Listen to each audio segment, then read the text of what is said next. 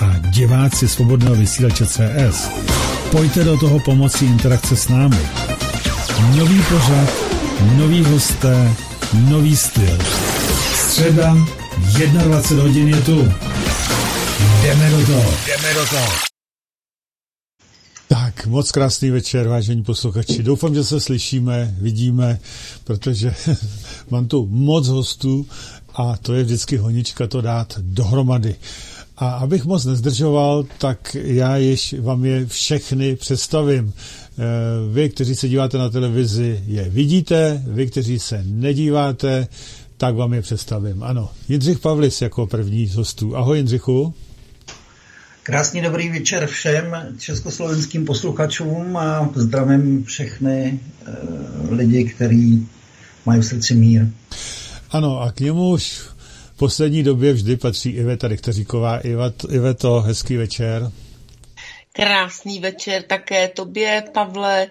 Děkuji za pozvání a samozřejmě i všem posluchačům svobodného vysílače v těchto nelehkých dobách, ale jak to řekl hezky kolega Jindřich Pavlis, máme v srdci mír a lásku, takže určitě vyhrajeme a všechno dobře dopadne nakonec. A dnes do třetice tu máme ještě Ivanku Cunninghhamovou. Ivanko, hezký večer taktéž. Hezký večer tobě, Pavle, s mým spolubesedníkům a hezký večer všem posluchačům, kteří mají zájem o informace a kteří vědí, kde je jejich místo. Ano. A možná jsem se rozvěděl, se ještě během pořadu připojí Ivogec. Nevím to určitě, ale i to je možné. Takže dneska to bude opravdu informační smršť a především v okamžiku, kdy eh, se na nás ženou takové všelijaké Eh, nechci říct sankce, ale prostě zákazy a za, eh, já nevím, zablokování všech webů a všechno možné a nesmí se prakticky vůbec nic říct. Tak to bude docela honička, ale jak jsme ji říkali, Není čas na hrdinství, jsme prakticky ve válečném stavu, minimálně v informační válce, když to tak vezme, jsme určitě, a to už delší dobu, a tyko se to ještě velmi vyhrotilo, eh, tak eh, prostě musíme se k to přizpůsobit, protože hmm, jinak by to nebylo v pořádku. Zákony prakticky nefungují, eh, takže nemáme žádnou šanci proti tomu, co dnešní době vlastně v tom státu se děje s touto vládou a nejenom touto, ale prostě všude ve světě. Takže, jak říkám, musíme takticky ustoupit, nedá se nic dělat. Tak, Jindřichu, a já ještě předám slovo. Ty jsi říkal, že začneš prakticky nějakým tím horoskopem, což je tvoje téma, a já se budu snažit tě nějak dostat na obrazovku, protože jsi mi nějak úplně vypad, ale to napravíme. Tak prosím, můžeš. Tak, vzhledem k tomu, že je omezování svobody slova, kdy žijeme v situaci, že jenom za prostý názor na věc nám může hrozit trest odnětí svobody. Stěžuje to i mě jako astrologovi a analytikovi v podstatě zhodnocovat velice objektivně celou tu situaci, i přes informační embarga. V prvé řadě ti chci říct, že kdekoliv je válka, tak to odsuzuju. Jakýkoliv typ agrese prostě odsuzuju. Protože to vždycky jenom vede k tomu, že jenom hrstka lidí ovládající masa, masa, masy způsobují celé zemi obrovskou bolest. Bohužel musím připomenout, že ani ostrašující důsledky první světové války a druhé světové války a následující války i během absolutní demokratizace celého světa neutichly na kontinentě téměř nikde. Bohužel Neválčí se jenom zbraněma, válčí se i tím, že mnoho velkých zemí ovládá ty malé. Volbou prezidentských voleb ve Spojených státech nám v podstatě skončil precedens dodržování zákona práv pro západní svět a vůbec na svět jako takový. Vidíme jasně, že lidská práva jsou imrvére porušována. Vymahatelnost práva přehlížejí zájmy mocných a důsledky neřešení politické, diplomatické cesty projevilo důsledky dnešního velmi vážného konfliktu.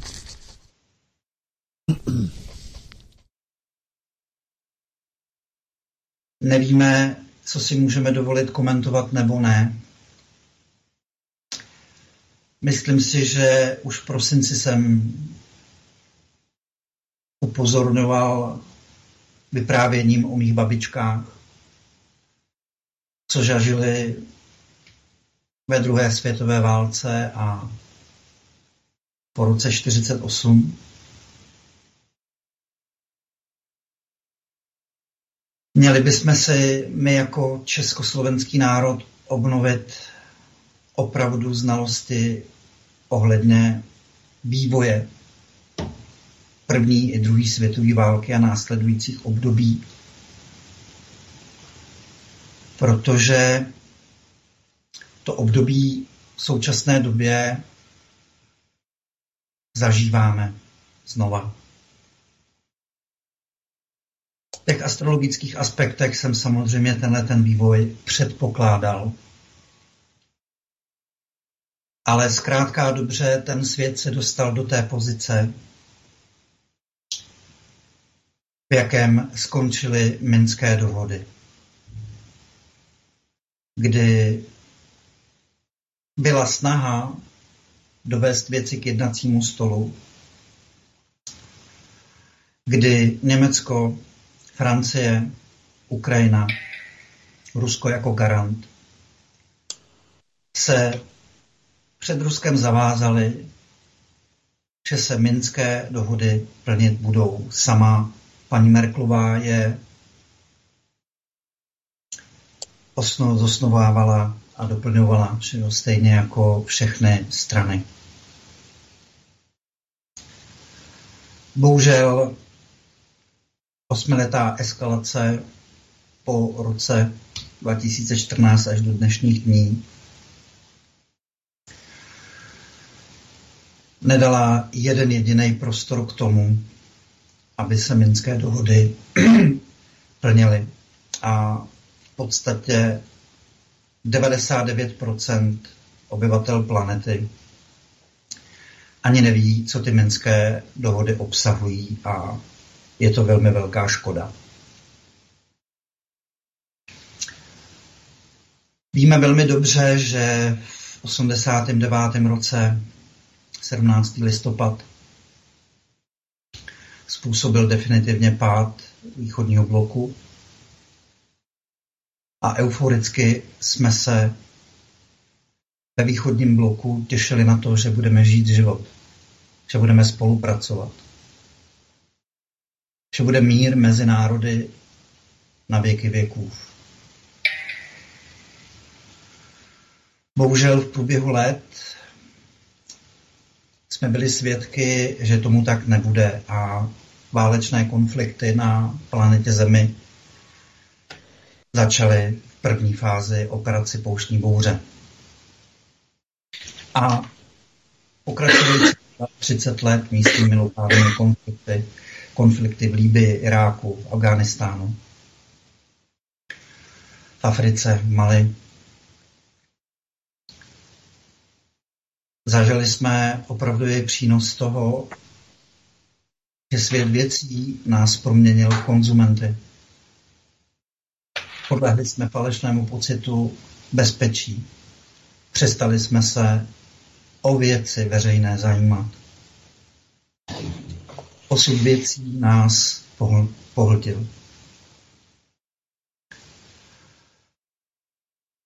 Zkrátka dobře, hegemon si zařídil, že kompetence řízení ostatních zemí sloužily jenom po, jako pouhé okrádání.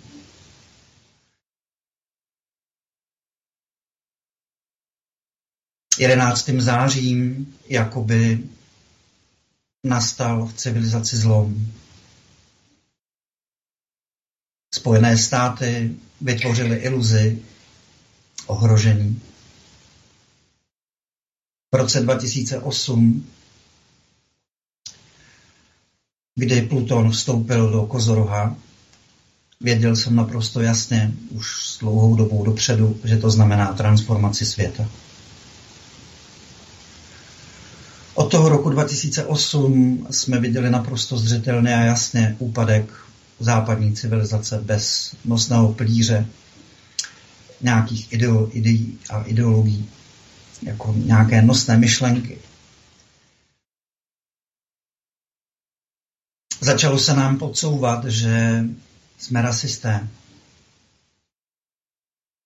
Místo toho, aby se pomáhalo Africe v místě určení, aby ty národy se osvojily svoje kompetence k tomu, jak si spravovat svůj zem, jak si doplňovat samovolné kádry. Vznikla nám tu migrační vlna a hned v zápětí na to v podstatě občanský konflikt na Ukrajině. Je zakázáno se možná o tom vyjadřovat, ale myslím si, že jsme se za ty leta o tom namluvili moc. V dnešních parlamentních listech od bývalého velvyslance na Ukrajině o tom chronologicky vyšla jasná zpráva. Víte, Indiánů se taky nikdo neptal, zda se dodržují dohody nebo smlouvy a 100 milionů indiánů padlo za své. Aborigínců se nikdo neptal. Libie, porušení rezoluce OSN, Jugoslávie, porušení rezoluce OSN, údajný chemický potenciál, Irák, asi chyba, nikdo za to nenese odpovědnost. Připadá mi to jako za socialismu, když byl nějaký mazánek, který se chlubil, jak má bony a já nevím co všechno. A tatínek byl v KSČ. A pocházel v takzvané lepší rodině, tak se taky ty lidé chovali, jako že mají na něco víc. A nejvíc byli zdrcený, když pochopili, že si nemůžou někoho koupit.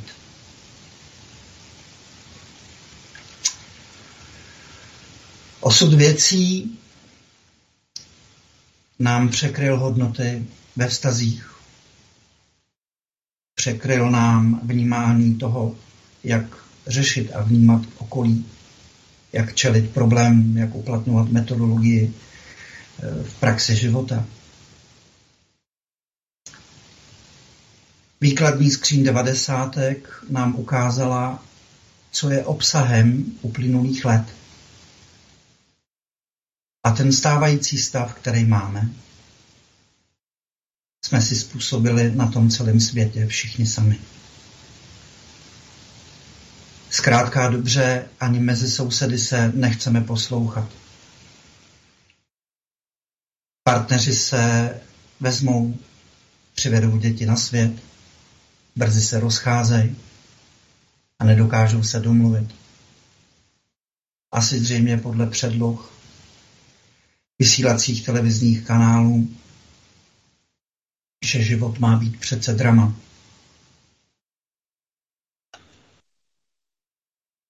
Víme velmi dobře, že globální řízení na pozadí výkladní skříně chce odepsat.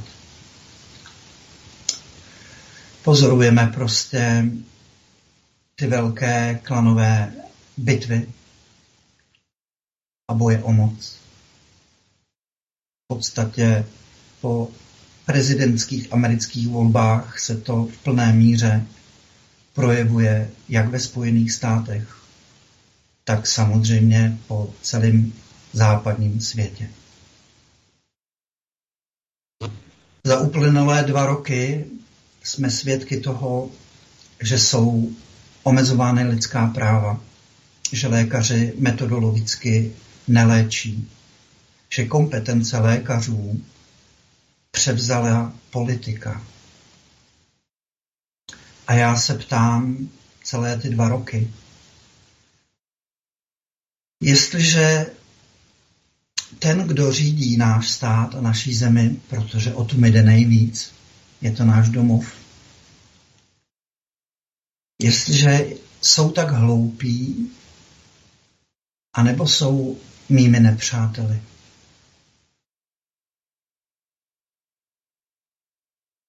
Teď my v tom státě jsme jeden organismus. A odřezáváme základní řídící kompetence, aby jsme vůči vnějšímu světu sousedních států se byli schopni vůbec jakýmkoliv způsobem vymezit. Volební programy se stávají toaletním papírem. Během šesti let jsem několikrát viděl toaletní papír a na tom napsáno Ústava České republiky. Hmm.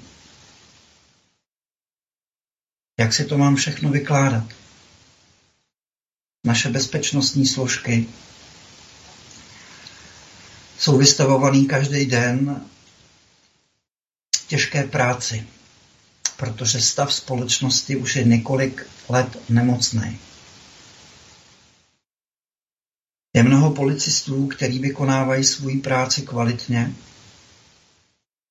ale neustále jejich výsledky práce jsou znehodnocovány.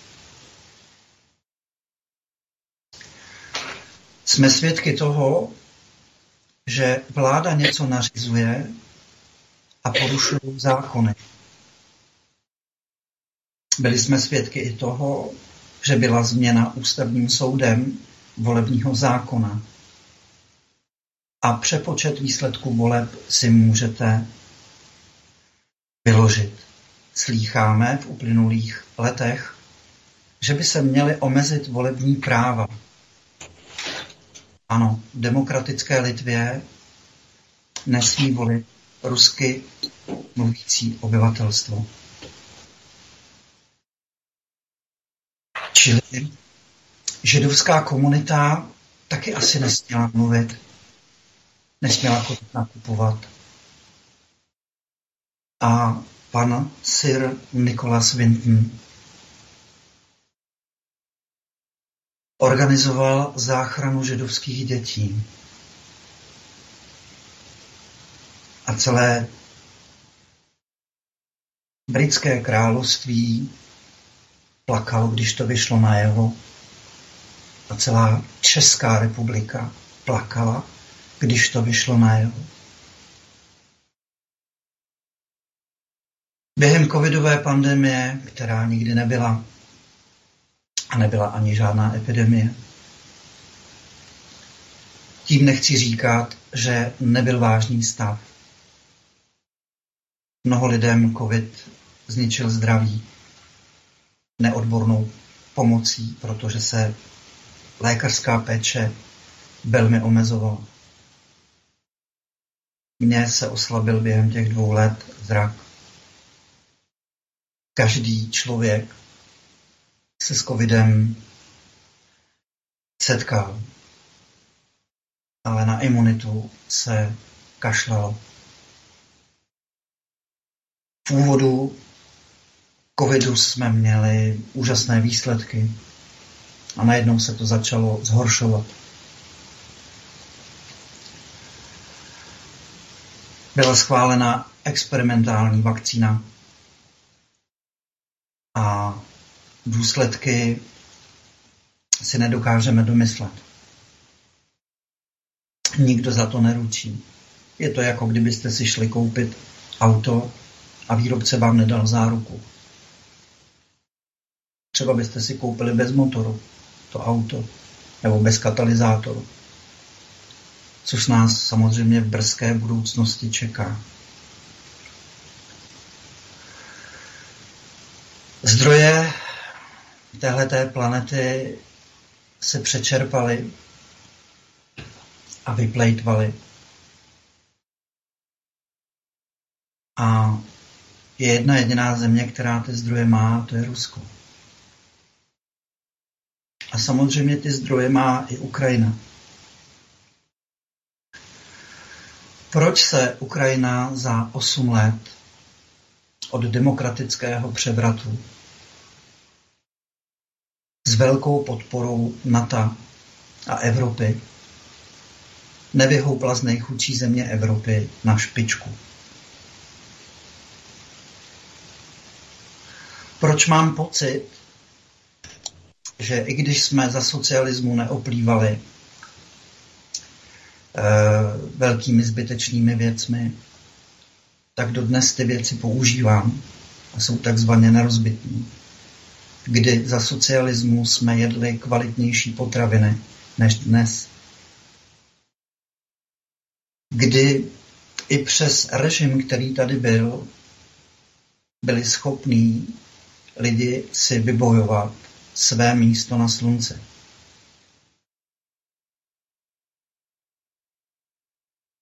Kdy lékařská péče byla lékařskou péčí. A v dnešní době slyším argument, že kdyby byly zdravotní sestry a lékařský personál zaplacen, že by se nikdy nepropůjčili k tomu to, co, čeho byli svědky. Zajímavé, že to šlo v celosvětové režii. A tam přece ten zdravotní personál zaplacený byl. Všechno je to věc prostě morálky. Máme zde v podstatě válečný stav. A já se ptám, jak jsou zajištěny naše zdroje. Zdroje prostě nejsou. Bude váznout výroba. Náš luxus se promění v to, že budeme nuceni své úspory inflačně promrhat. Každý týden přeceňujeme zboží. Uvažujeme o tom, že zavřeme kavárnu a provoz a soustředíme se jenom na to, aby jsme prodávali dvě hodiny potraviny na objednávku, které jsou v krámech a v obchodech velkých předražené. Nutí nás to pospojovávat se, aby jsme přežili věci, které nemůžeme předvídat. Je embargo na informace a já nemám důvěru a kompetentnost ústavních činitelů, že nás vedou správně, kdy místo toho, aby se odsuzovala válka a pomáhalo se lidem potravinama, tak se posílají zbraně a verbuje se celá Evropa. Nevoják nemá šanci v boji a ve válce přežít ani hodinu. Překrucují se dějiny a Západ opět nedodržuje své slovo. garanci jsme měli od Británie, Francie. A Německo nezastavilo ani Anschluss, ani vydání sudet po Mnichově. A nezastavilo to Němce ani před Polskem, který bylo ideologicky synchronizované. Tenkrát byl jenom jeden jediný trn v oku. Asi jako každých sto let. V dějinách naše země tomu vzdorovalo stejným způsobem. Jsme neskutečně šikovný národ. Ale mám pocit, že celých 32 let je náš potenciál promrháván. A je to právě ta výkladní skříň těch devadesátek. To je to, co jsme dopustili. Kam nás liberální demokracie dovedla. A z historie máme důkazy, že ani Atény nerozuměli tomu, že jeden ostrov zůstat být svobodný. Vyvraždili je všechny. Je snad evolučním principem života se zabíjet, nenávidět se.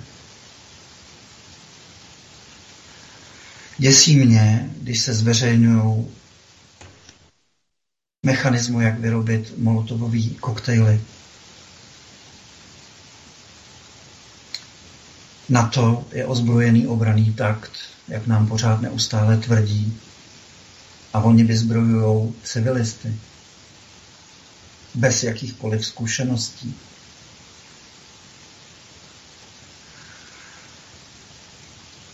Je to zkrátka dobře věc, kterou mám v hlavě už přes 8 let. Před 8 lety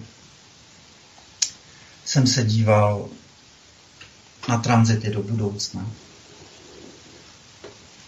A přesně v den, kdy se Pluton transitní dotknul Venuše, která představuje naše hodnoty, na to, co se nám líbí a nelíbí, která představuje v podstatě i generace té budoucnosti, protože pátý dům zobrazuje naše děti. A taky profese, které nás baví, které se přelínají potom dál do toho šestého domu. Že my jsme chodili do práce vždycky, aby nás ta práce naplňovala. A to už spoustu let, spoustu lidí prostě ten pocit lidi nemají. Je to útok v podstatě na naše úspory, na naše hodnoty, které ať už jsme si přinesli sami z tohoto života, anebo jsme si je přinesli od svých předků. Jsme národ, který chce žít se svými sousedy v míru.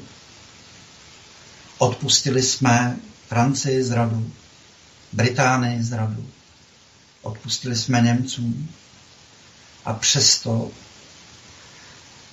se snaží neustále zrušit Benešovy dekrety. A neustále cizí zájmy mají zájem na tom, aby prostřednictvím jiných rukou si řešili své zájmy. Odsuzuju konflikt na Ukrajině.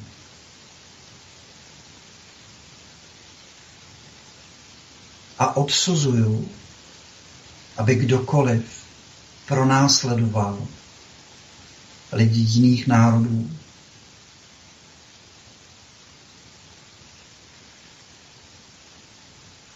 Ani těm migrantům nemám nic za zlé, protože se stali prostředkem nástrojů.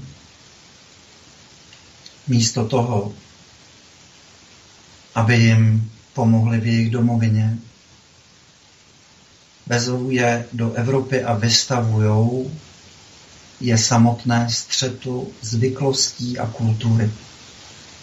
A zároveň je nám podsouváno, že jsme netolerantní. Hraje se s náma prapodivná patologická hra. Víte, máme téměř 3 milionů lidí na psychofarmakách. Za ty leta, co dělám horoskopy, jsem měl možnost poznat i velice psychicky nemocné lidi. A i ze svého okolí už od dětství vím, co psychicky nemocný člověk, na kterým to nepoznáte, že je psychicky nemocný, dokáže rozvrátit uvnitř rodiny.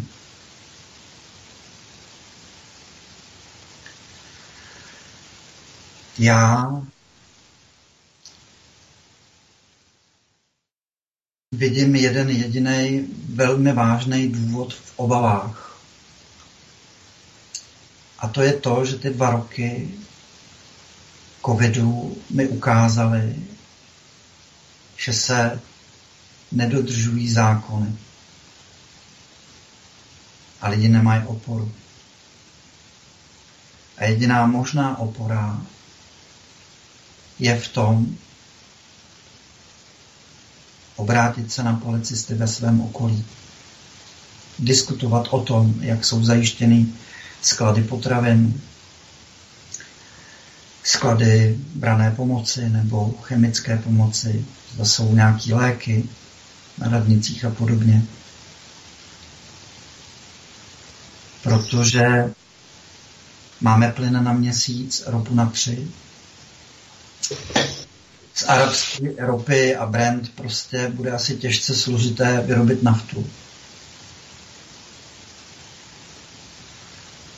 Máme v podstatě odepsaný jakýkoliv diplomatické vazby na strany konfliktu. A je nám tvrzeno, že bude o nás postaráno. Ale vícero energetických specialistů se jednoznačně vyjádřilo v tom, že nám sem nic nepůjde. Výroba se bude zdražovat, inflace poroste a z nedostatku zdrojů nebude ani samotné Německo udržet 60% svého průmyslu. Green Deal je odepsán tímto způsobem. Mimochodem, cena uhlí už je na 400 dolarech za tunu. Takže koncová cena za 10 metráků nebude jako v prosinci 5 tisíc, ale třeba taky 10 a víc. My máme naše elektrárny, ale všechno energii musíme prodat.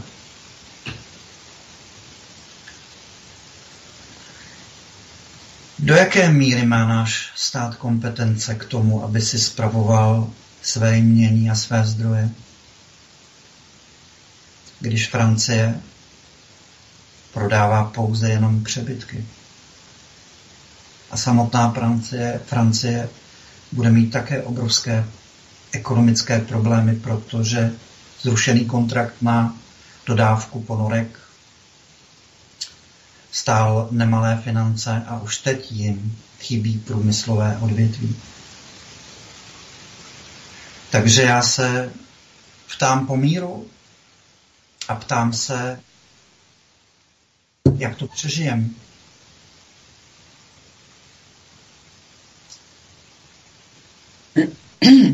Vypadá to, že to bude v tom prospěšném slova smyslu, že to lidi propojí, protože je to donutí spolupracovat. Ale jde o to, proč je vyhlášen nouzový stav a pro jaké účely je vyhlášen. Když se dělala naše republika, tak byl závazek, že to nějako nepocítíme. Myslím, že jsme to pocítili velice rychle. Ale my jsme se na sebe se Slovákama nevravživě nekoukali.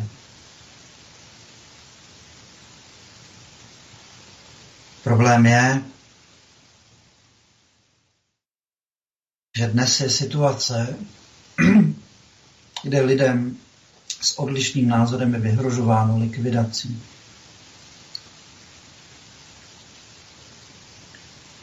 Je zakázáno psát a zpívat, vyjadřovat se.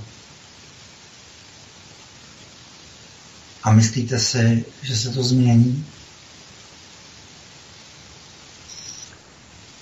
Pět let se alternativa snaží informovat. A vzniklo z toho jedno velké pozitivum. Na politickém poli se všichni odkopali, o co jim jde. Vy to nejste.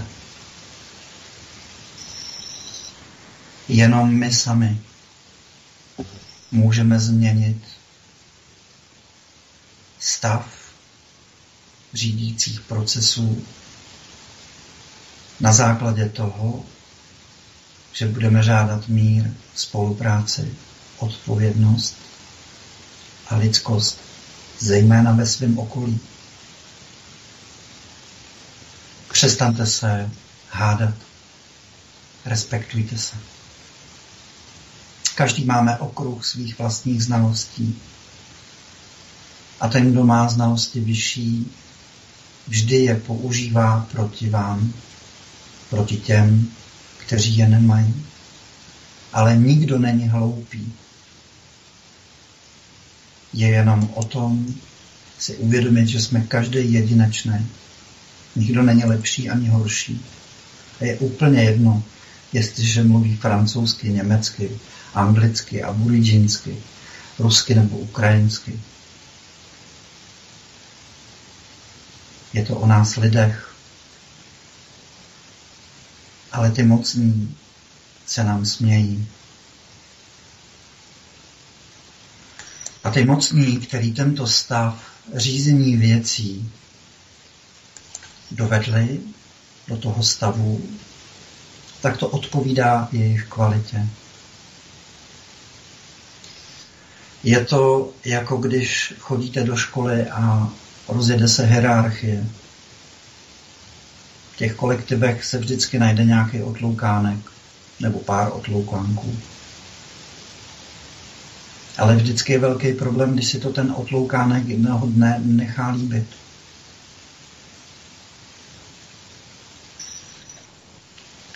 Takže přestaňme být otloukánky. Odpustme si svoje viny. Covid operaci jsme prohráli. Nechránili jsme ani naše děti. A to je trestuhodný. Tak jako celému světu bylo úplně jedno, že na Donbase střílí do dětí. Tak jako bylo úplně jedno, když se bombardovala Jugoslávie a opět to odnesli civilisté, ženy a děti. To samé operace v Líbii, v Iráku, všude na světě. A takhle to bylo pořád do nekonečna. Už bylo zabíjení a vraždění moc. A svět v davolejtarismu prostě musí skončit, jinak to ta planeta nevydrží. A jaderná válka znamená konec civilizace na planetě Zemi. A kdo léčí válečné konflikty dodávkama zbraní, místo toho, aby dodávali deky, stavěli stany, aby byli připraveni pro ženy a děti, aby byly potraviny na Ukrajině, kdy Ukrajina je velmi chudá, kdy jim ukrádnou i jejich vlastní černozem, kdy žádná zpráva na Ukrajině nebyla, kde je i otázka jedenácti nebo kolika chemických laboratoří.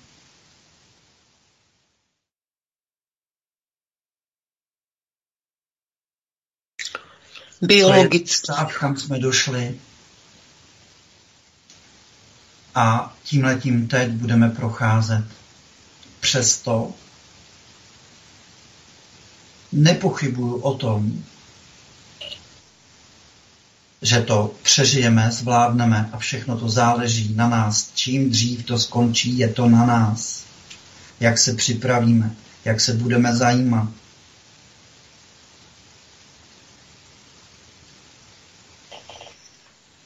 Takže to je asi tak na úvod všechno, co bych řekl. No, Jindřichu, hezký úvod, skoro si ho protáháš do půlky pořadu, ale bylo to zajímavý, takže takový delší úvod. No takový pěti do, pětihodinový pořad by to byl úvod, dobrý. Jo, jo, jo, jo, jo, jo, jo, jo. ono opakování matka moudrosti, ty to znáš, jo. Jak nás ano. naši rodiče poučovali a moje babičky taky a a furt, jo, jako pořád dokola jedno a to samé. Ne, v pořádku, nebudem to víc protahovat. Ne, nicméně bylo to velmi zajímavý, zrekapituloval to hezky. No a musíme dát slovo i uh, Ivetě Richteříkové, která jistě k tomu taktéž řekne své. Iveto, jenom prosím, nedělej tak stejně tak dlouhý úvod, protože bychom tím skončili. Dobře, Pavle, já se pokusím. Tak eh, slyšeli jsme určité schrnutí té situace. Já vezmu teď eh, tu událost, která je u nás asi nejčerstvější. Dalo se to čekat. Jdeme do nouzového stavu a údajně se to vůbec nebude týkat našeho obyvatelstva. Ujistil nás pan Fiala a myslím, že i pan Rakušan, tak to na mě mm-hmm. dělá dojem, že jisté kruhy tady u nás už si myslí o všech svých občanech, nebo tedy svých, my nejsme jejich samozřejmě, ale oni se k nám tak chovají, eh, že jsou úplní idioti, asi zapomněli, že naočkováno je teprve v uvozovkách jenom něco přes 60% lidí. Co může znamenat ten nouzový stav, toho je celá řada. Já se to pokusím alespoň stručně zrekapitulovat. Takže v nouzovém stavu, vážení přátelé, kdo jste to už zapomněli za ty dva roky, kdy jsme ho tu měli téměř neustále, když asi dva nebo kolik měsíců ho konečně nemáme, tak je tady zase. A co to tedy znamená? Znamená to, že stát může omezit nedotknutelnost osoby a nedotknutelnost obydlí při evakuaci osoby z místa, na kterém je bezprostředně ohrožena na životě nebo zdraví, tak to by ještě šlo. Nicméně vlastnické a užívací právo právnických a fyzických osob k majetku. Tak proč myslíte, když se sem valí uprchlíci, že asi máme ten nouzový stav, jenom protože vláda potřebuje mít klid, aby to mohla dobře organizovat. Údajně tedy já nevím jak vy, ale já téměř bezmezně Věřím naší vládě a zejména panu Fialovi a panu Rakušanovi, ti na mě působí obzvláště pravdomluvně. Takže vám může stát, respektive vláda, omezit vlastnické a užívací právo, jak týká se to právnických i fyzických osob, právo k majetku, také svobodu pohybu a pobytu ve vymezeném prostoru území ohroženého nebo postiženého krizovou situací. To je další věc. Ten nouzový stav by se neměl týkat vždycky celého státu, ale to, to nemá smysl pitvat, jenom si připomeňme, co všechno vlastně to pro nás znamená. Samozřejmě je zcela, zcela vyškrtnuto naše právo pokojně se schromažďovat, právo provozovat podnikatelskou činnost může být také omezeno a tak dále, právo na stávku, no tak na to už snad tady ani nikdo nepomýšlí, jestli tady ještě nějaký podnik, který zaměstnává lidi vůbec zbyl, tak mi prosím vás napište. Současně je vláda oprávněna nařídit evakuaci osob a majetku, zákaz vstupu, pobytu a pohybu osob, může ukládat různé pracovní povinnosti, které jste dosud neměli, pracovní výpomoc nebo povinnosti poskytnout věcné prostředky. To je jenom tak úplně stručně. Určitě tam toho bude ještě i víc. Takže si to dejte dohromady s tím, v jaké situaci se právě nacházíme a můžete si sami udělat závěry, proč asi ten nouzový stav nastává. Jednak zřejmě chtějí udržet pořádek, aby nějak někdo se náhodou neschromažďoval. No a jednak možná, že budou skutečně potřebovat ty naše kapacity, protože co mohli, to už rozkradly vlády minulé a tak dále. Takže tolik asi k tomu, co teď bezprostředně hrozí tady u nás. Velmi citelně to pociťuje už Slovensko. Tam je ta situace ještě horší, samozřejmě proto, že Slováci jsou blíž celému tomu konfliktu a také proto, že jak jsme hovořili o té svobodě slova, tak víte, že v sobotu pan Stříž, vrchní státní zástupce, nás velmi dobromyslně a z dobré vůle varoval, že když řekneme něco ve prospěch eh, Ruska nebo vedení Ruské federace, co by se týkalo Ukrajiny, takže to může pro nás, pro všechny mít následky ve formě odnětí svobody až na tři roky. Tam samozřejmě to nemusí být hned tři roky, může to být kratší doba. A na Slovensku jsou na tom ještě hůř, protože eh, tam byl přijat zákon, podle kterého, jak tedy alespoň tvrdí policie, mohou lidé dokonce být odsouzeni v určitém případě i k výjimečnému trestu třeba. Je to paragraf 417 trestního zákonníku. Sice je to takové hodně na vodě a zdá se, že to na Facebooku to oznámila no, policie slovenská, že to tak úplně přesně není.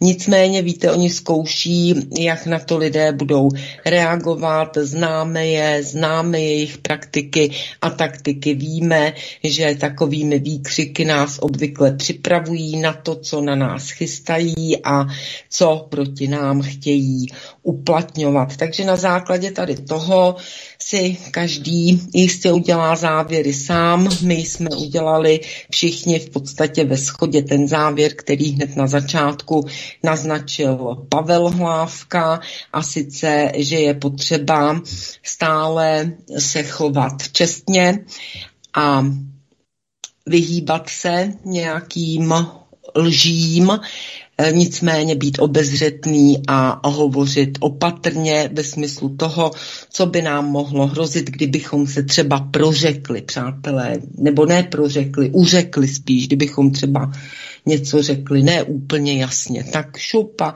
už můžete být stíháni. Neříkám, že se to hned stane, ale upozorňuji na to, už jsem na to upozorňovala několikrát znovu především vás, kteří diskutujete na různých těch diskuzích, protože co jsem tak vypozorovala za těch posledních několik let, tak velmi často jsou pánové těchto orgánů trestních, eh, činných v trestním řízení a dalších eh, zvyklí, velmi je právě toto baví vyhmátnout někoho z těch diskuzí, kdo tam něco plácne, třeba něco sformuluje, ani to tak nemyslel a šup už má nad sebou, nebo ne nad sebou, ale už přímo na něj dopadá Damoklův meč.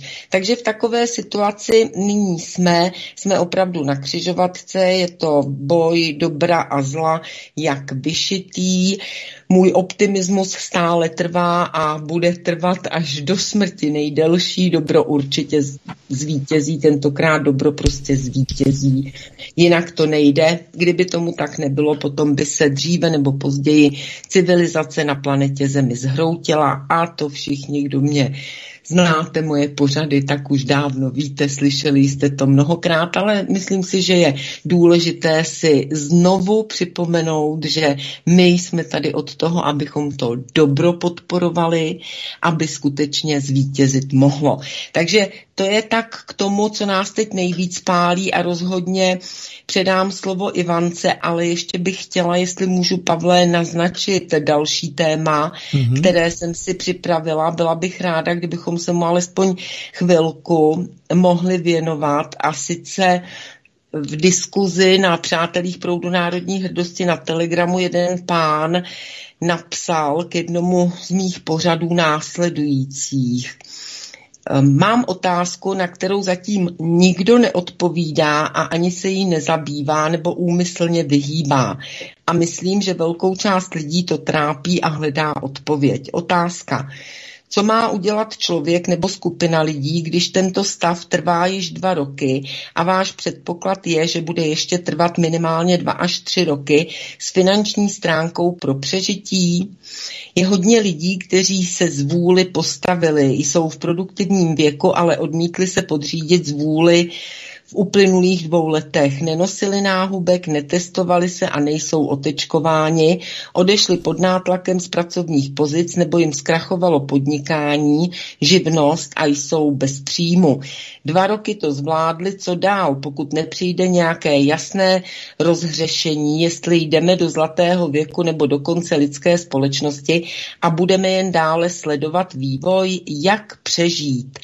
Já řeknu jenom úplně stručně, je to stále o tom hledat další lidi a s těmi se spojovat. Především je to o tom, ale není to jenom o tom a já doufám, že dnes nám zbyde alespoň chvilka času, abychom si o tom mohli popovídat všichni čtyři, tak jak tady teď v té skupince jsme.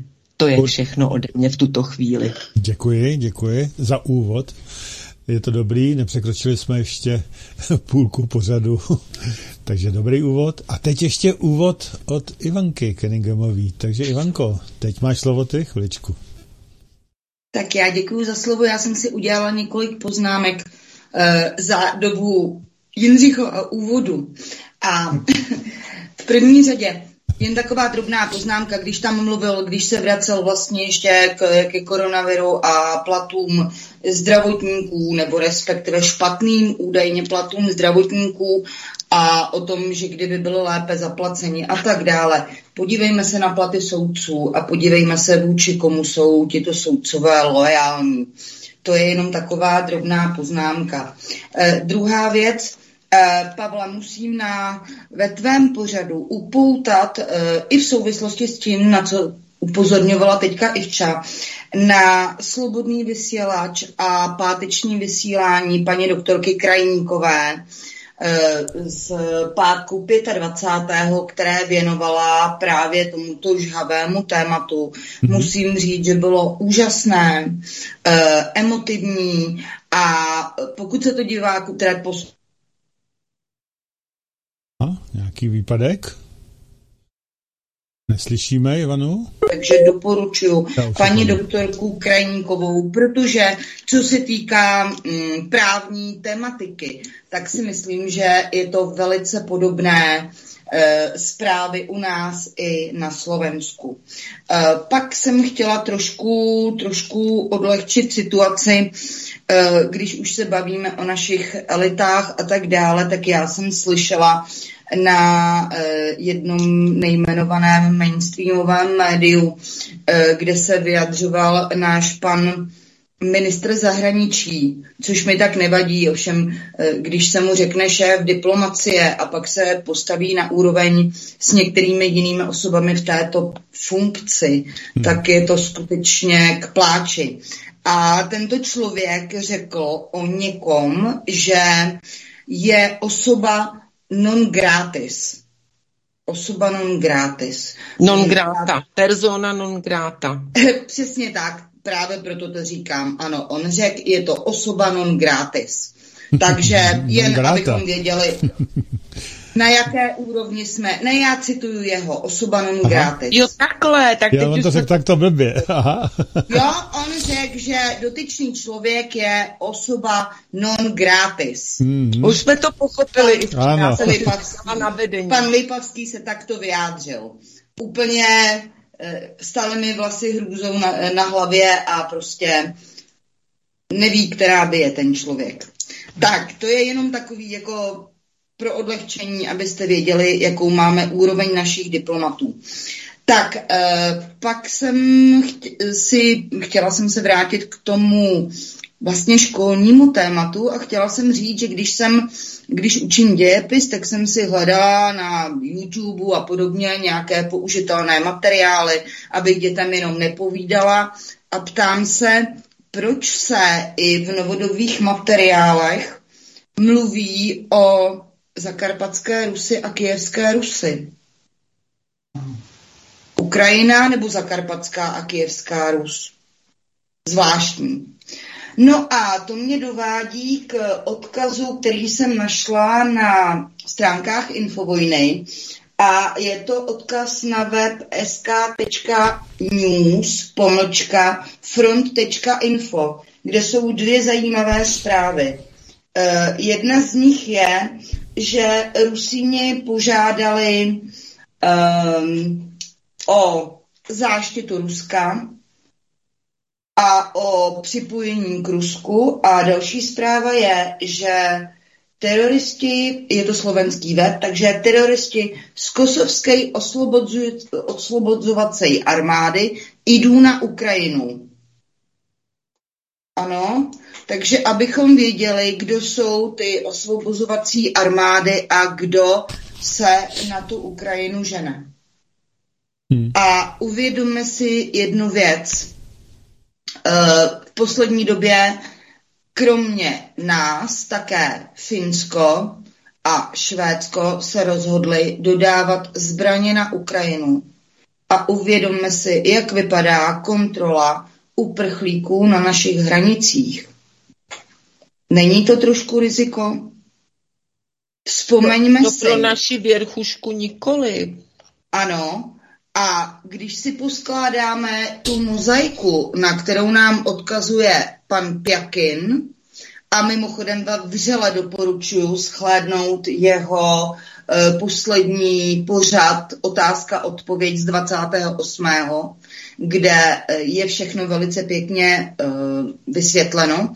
Uh, Vzpomeňte si před pár lety, když jsme se zamýš, zamýšleli nad zbrojním zákonem, naším novou úpravou zbrojního zákona. Zase jen zamysleme se, vraťme se k tomu, vzpomeňme si, co se tenkrát řešilo, jaké změny tam přišly. A poslední téma, a to už teďka opravdu ke školství, zkušenost vlastní, kdy vám dítě z páté třídy přijde a zahájí konverzaci tím, že se rozhodli jako třída přispívat na pomoc Ukrajině a zeptají se vás, eh, komu fandíte. Hm, to je síla. A další věc, eh, zprostředkovaná zkušenost, do ordinace lékaře dorazí dítě, které je celé v modrožlutém a na dotaz, jako je, ty jsi celá v modrožlutém, náušničky a všechno. Eh, ve škole nám nařídili, že dneska máme přijít v modrožlutém. Hmm. Máme tu apolitické školství? Opět jenom otázka. Jenom otázka. Já k tomu, uh, ano, ano. Já k tomu přidám svůj nádherný, přátelé, povznášející zážitek. Šla jsem si vybrat peníze do automatu, ten je vedle tady našeho městského úřadu, v místě, kde bydlím a spatřila jsem naší krásnou českou vlajku a na druhé straně a hádejte, jaká vlajka vlála? Modrožlutá. No, tak. Krásný, krásný, opravdu krásný. Tak, Uvědomíme, že dřív přece, když třeba, jak bych to řekl, když, na, když byla napadená Jugoslávie, kdysi, no taky přece vlála jugoslávská vlajka, nebo, nebo si to nepamatuju už? Já myslím, že si Pavle, to si pamatovat rozhodně nemůže. Jsme měli úplně jiný zájmy. Aha, tak to potom. No. Dobře, tak jedeme dál. Ivanko, ještě něco? Ještě poslední, poslední věc a to je, Uh, uvědomme si, že v dnešní době, chci teď mluvit o vysokých školách, asi všichni víme, co se stalo na některých vysokých školách, že prostě uh, do hodiny, do lekce tam přišli uh, nějaký představitelé, vyšší představitelé té fakulty, požádali lidi, kteří mají ruské občanství, aby se sebrali a odešli. Uh, následoval k tomu status některých um, představitelů různých, různých vysokých škol, uh, kteří řekli, že budou bojovat tím, že prostě pro tyhle lidi nebudou dělat přednášky, nebudou je um, nebude jim, nebudou jim vést práce, nebudou je zkoušet a podobně.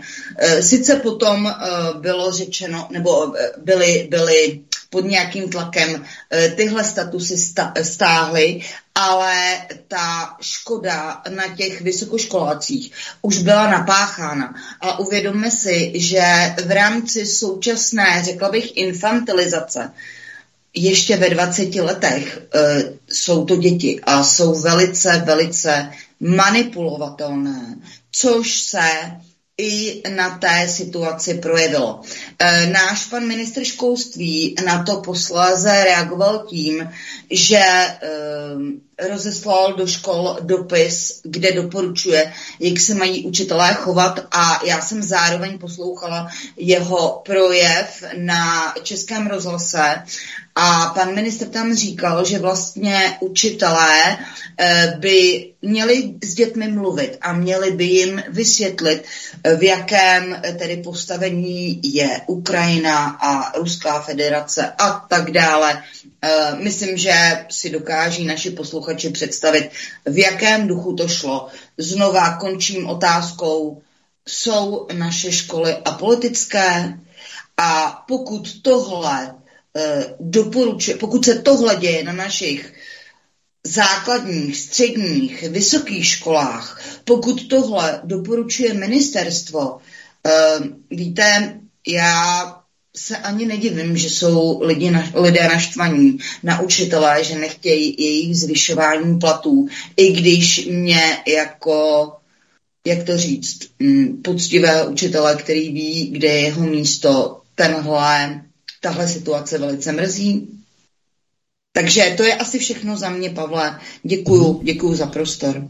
Dobře, děkuji taktéž.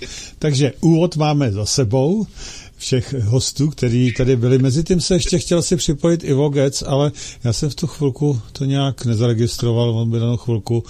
Eh, tak eh, Ivoši, pokud nás posloucháš, tak potom po písnice. Já teď doporučuji dát jednu písničku krátkou a pak budeme pokračovat dál. Souhlasíte, předpokládám? Ano. Určitě. Tak jo, takže jedem, já tam vrazím. A Ivoš volá teď, ale já ho teď nevemu, protože teď bude Ne, neberu ho, ať si počítá. tak.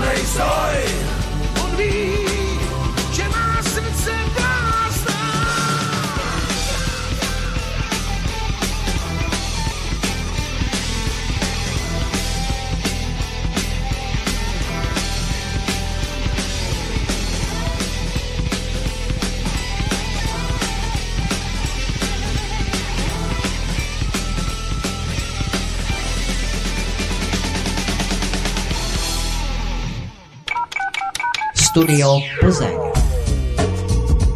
Zavolejte k nám na telefonní číslo 608 12 14 19. Nebo nám zavolejte na Skype svcs pomlčka vysílání.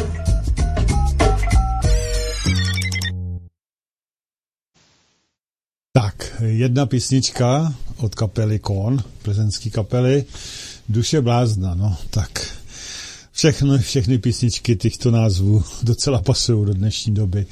Slyšeli jste slova, docela to sem sedí. A to už je stará písnička. Tak a my jedeme dál, my jedeme dál. Já dám opět slovo asi eh, Jindřichovi. Jindřichu, jsi připraven? Já Tak. ještě, já počkej, ještě než eh, tě dám slovo, tak mi tady vyběhla taková zajímavá zpráva na eh, parlament- parlamentních listech. Tady píšou, když padne Kijev, padne česká koruna. Jasné varování. Lukáš Kovanda. To je jeden z ekonomů, který má trošku ještě rozumný názory. Eh, Co na to říkáte všichni, jako nejdřív Jindřichu, No ty? tak je to úplně jasný. Všechno, všechnu bídu, kterou nám tady připravovali 30 let, budou svádět teď. Jednak na covid, ale covid už jako kdyby nebyl, ten už zmizel, takže teď na ten konflikt na Ukrajině a víme dobře, na koho to budou házet, takže to, to je úplně jednoduchý. Ale eh, přeci, co to s Je tím to má- prostě, je to princip zá, základního prostě okrádání, jo. V Aha. podstatě v kapitalistické hantýrce se tomu říká stříhání beranů. Jo, když nejsou zdroje a není výroba, tak peníze ztrácejí hodnotu. Protože oni jsou prostředkem k tomu, aby se zboží vyměňovalo, pohybovalo. A na základě toho jo, procesy řízení jsou čistě informační záležitost. A to dneska jde přece ve stejnosměrném proudu, nikoli ve, stří, ve střídavém proudu. Jo? A co je platný, že socialistický byt 3 plus 1, který stál 70-80 tisíc korun, tak má dneska hodnotu v Praze třeba 10 milionů. Ale není kupní síla, jak to koupit. A ještě to samozřejmě naroste, protože peníze, které se vytiskly, se někam musí utopit. V podstatě během covidu eh, bohatly nejvíc korporace. Uvědomme si, že elity ovládají 90% nosného kapitálu. A jakou produktivitu z tohoto produkují proto, aby se aplikovaly nové technologie pro ušetření času a růstu lidské civilizace, jo, když jejich vlastní moc nesahá ani na měsíc, Mhm. ale sahá na nás. skáču. Já bych jenom položila otázku. Já budu dneska klást otázky. To je to, když padne Kiev. Co myslíme, když padne Kiev? Jo? Jako, co to má jako Jo. znamenat, jako, jo? když padne Jo. Kyjev? jo? Tady jako je to, prosím vás, propaganda, teď jsem to řekla stručně, já ručně, hned na začátku. Já myslím, že to každý chápe.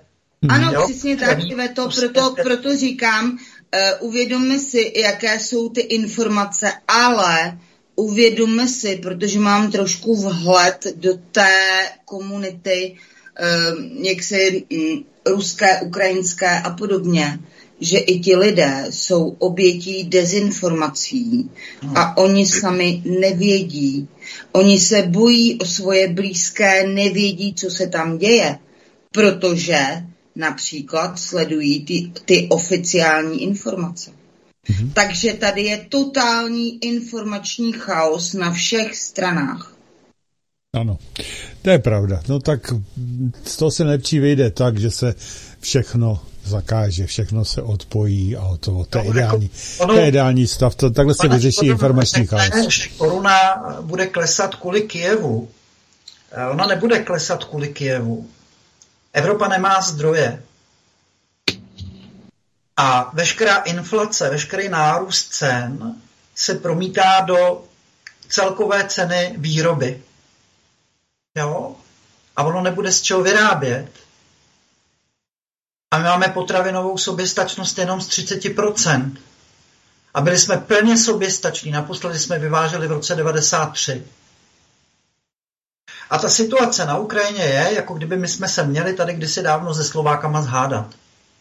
Je to prostě bordel uvnitř jejich domů a e, soused, sousedi všichni okolo prostě rozhodují o tom, jako jaký budou pravidla nebo nebudou pravidla. Jo? V podstatě Já vám něco řeknu. To, co je teď... Na... Než to, že se vykrad celý východní blok. Mm-hmm. Dobře, Jindřichu. ale teď se z toho bude vinit tak. jednak covid, to bylo plánováno jako zástěrka a teď tady máme další fázi. A až nebude horkým tématem Ukrajina, tak bude znova nějaká, nějaký virus, možná znova covid, možná hemoragická horečka, možná černý neštovice, určitě HIV a tak dále. Čili to ani zdaleka nekončí a je to prostě všechno velice, velice provázané. A proč teď zrovna tento na první pohled eh, takový divoký eh, vzkaz, když padne Kijev, tak padne koruna. No prostě proto, že musíme vědět, kdo je vyníkem. Ta psychologie je pořád stejná. My jsme se divili, proč tolik lidí po, podlehlo těm vysloveným lžím o covidu, ale to je prostě tím, že když se v lidech vytvoří strach, když jsou už předtím dost dlouho frustrovaní, když nemají žádné vyšší hodnoty, trpí delší dobu úzkostí, tak hledají vyníka té situace. Tehdy se našel covid, teď se našel zase mm-hmm. jiný vyník. Jo? Takže to je pořád jako totéž dokola kol na potlačení lidí, na jejich absolutní vysátí a zároveň na ospravedlnění té situace, do které nás zavedl liberalismus a ta ultratenká skupina lidí, která si osobuje právo vlastnit celý svět a když je málo zdrojů, tak kohokoliv prostě vyvraždit, zbavit se, jaký zdroj, jakýkoliv zdroj si vzít. Mm-hmm. Iveto, já s tebou naprosto souhlasím a navíc bych chtěla podotknout, že došlo, kromě toho, že atomizují tu společnost dlouhodobě, že jo, staří proti mladým, venkov proti městu, inteligenti proti hlupákům a tak dále, eh, tak nám tady rozdělili očkované a neočkované a teď je další, in, e, další, další atomizace na ti, e, ti, kteří jsou pro Ukrajinu a ti, kteří jsou e, jaksi pro Rusko. Takže je to další atomizace společnosti. A tady musím uvést zářný postřeh, nevím už, co to bylo za zoufalou agenturu průzkumnou, jo, kteří prostě dospěli k tomu, že samozřejmě ti hlupáci, kteří odsuzují covid, tak jsou také proruští. Hmm, Proč asi? Samozřejmě, to víme dávno už. Já jenom k tomu dodám ještě k tomu, eh, když padne Kiev, je myšleno tím, pokud Kiev, Kiev padne do, ruských, do rukou ruských vojáků, koruna se může ocitnout ve volném pádu.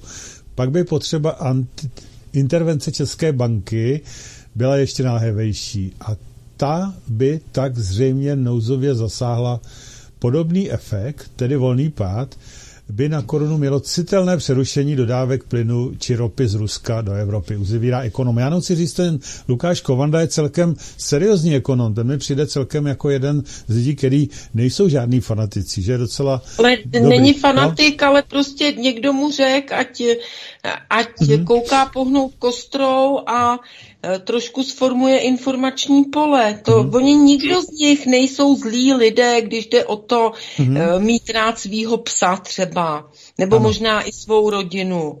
Ale to jako to... masa, nějaká biomasa, nějakých, nějakýho dobytka, kam patříme my všichni, to je vůbec nezajímá. Ano, a teď už dáme konečně slovo, slovo Ivošovi. Ano, Ivoši, hezký večer, teda jsi taky připojil. Dobrý večer všem. Vysílání, ahoj. A Jenom doplním, že v podstatě eh, nejlepší umění války je klamání. Ano. Jo. A pokud se podíváme trošku na to, eh, kdo je pan Kovanda a k jaký partičce patří, tak náhodou ho najdeme mezi členy Aspen institutu. Hmm. A dal bych tam rovnítko a paralelu k podobné aktivitě, která probíhala v době napoleonských válek při bitvě Napoleona s Wellingtonem, kdy se jaksi náhodou rozšířila klamná zpráva, že vyhrál Napoleon, celá londýnská burza zkrachovala, ano. Rothschildové vykoupili akcie a pak, pak přišla zpráva, že vyhrál Wellington, jo, takže no další, další možností je, že stejně jako proti Eh, opatření v Rusku udělala jejich národní banka, že zvedla úroky na 20%, no řekněme si upřímně, to je pro investory úplně snový, že, jo, že vydělají 20% na vkladu, který leží v bance, tak bohužel eh, si myslím, že naše národní banka může udělat úplně stejné opatření, a musím říct, že na svém účtě, kde jsem mýval úroky v jednotkách halířů, tak najednou mi přistálo 30 korun jo, za poslední zvýšení úroků Národní banky. Ty chrapoune! Dokonce, jo, tolik. A pokud, pokud eh, tohle to nastane, tak eh, ten scénář, který říkal eh, Jindra, tak to, to globální chudnutí tady v České republice bude naprosto šílený, protože v tu chvíli další ne tisíce, ale desetitisíce lidí nebudou mít na to splácet hypotéky a půjčky, které mají na své baráky. To už se děje. To už se samozřejmě no, děje. ale samozřejmě pokud by ta... Pokud by... Sberbank není tak hodně podnikatelů to řeší a hodně lidí. Pokud by, ta, pokud by ta Národní banka ty úroky ještě zvedla jako razantně na to, aby posílila kurz té padající měny, tak samozřejmě tohle poletí nahoru taky a ty splátky měsíční se můžou hejbat eh, prostě nahoru v řádech eh, tisíců korun. Jako. To není opravdu legrace už.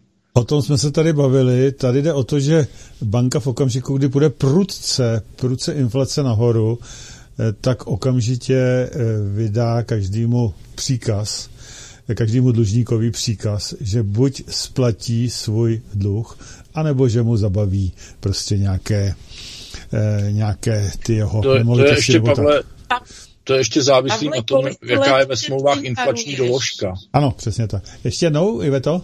Kolik, kolik let předtím varujeme, no, že ta no. situace přijde, jsme věděli. Hmm, Před hmm. šesti lety jsem začínala na Svobodném rádiu, já, ty jsi začínal určitě mnohem a mnohem dřív. Prostě ano. je to tady, nevěděli jsme, že to budou potom schovávat za korunu, nebo že se stane to, co se teď děje na Ukrajině, ale prostě to, k čemu neodvratně muselo dojít, je tady. A když už jsme u té naší české takzvané národní banky, tak vzpomeňme, jak jsme se bránili deflaci, ano. což nás stálo asi 2 biliony.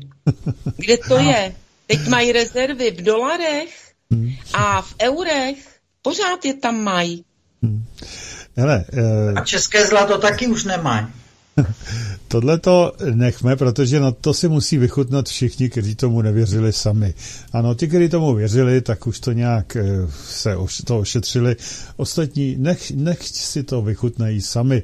Ty, kteří si, který mají ty půjčky, teď jim začnou chodit dopisy, koukejte to splatit hned, nebo vám zabavíme to, co jste si za to, za to prostě eh, postavili, nebo vytvořili, nebo udělali.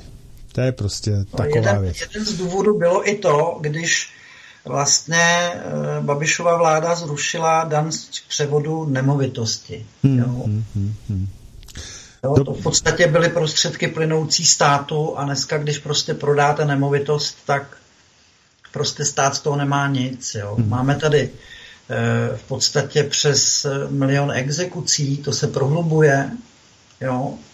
Jsme podfinancovaní, a ty dva roky covidu prostě opravdu to šáhnu na dřeň, oni to vědí. Ale to neznamená, Jindřichu, že nemůžou dávat e, prostě eh, zbraně na Ukrajinu, že jo, to je v pořádku, to se vždycky nějaká ta nějaký ten milionek najde, ono už to pomalu ale to, miliarda. Já to ale tak, vidíš, no. Buď tedy, pokud chtějí dodávat e, pomoc na Ukrajině, proč zrovna zbraně? To je věc vojáků.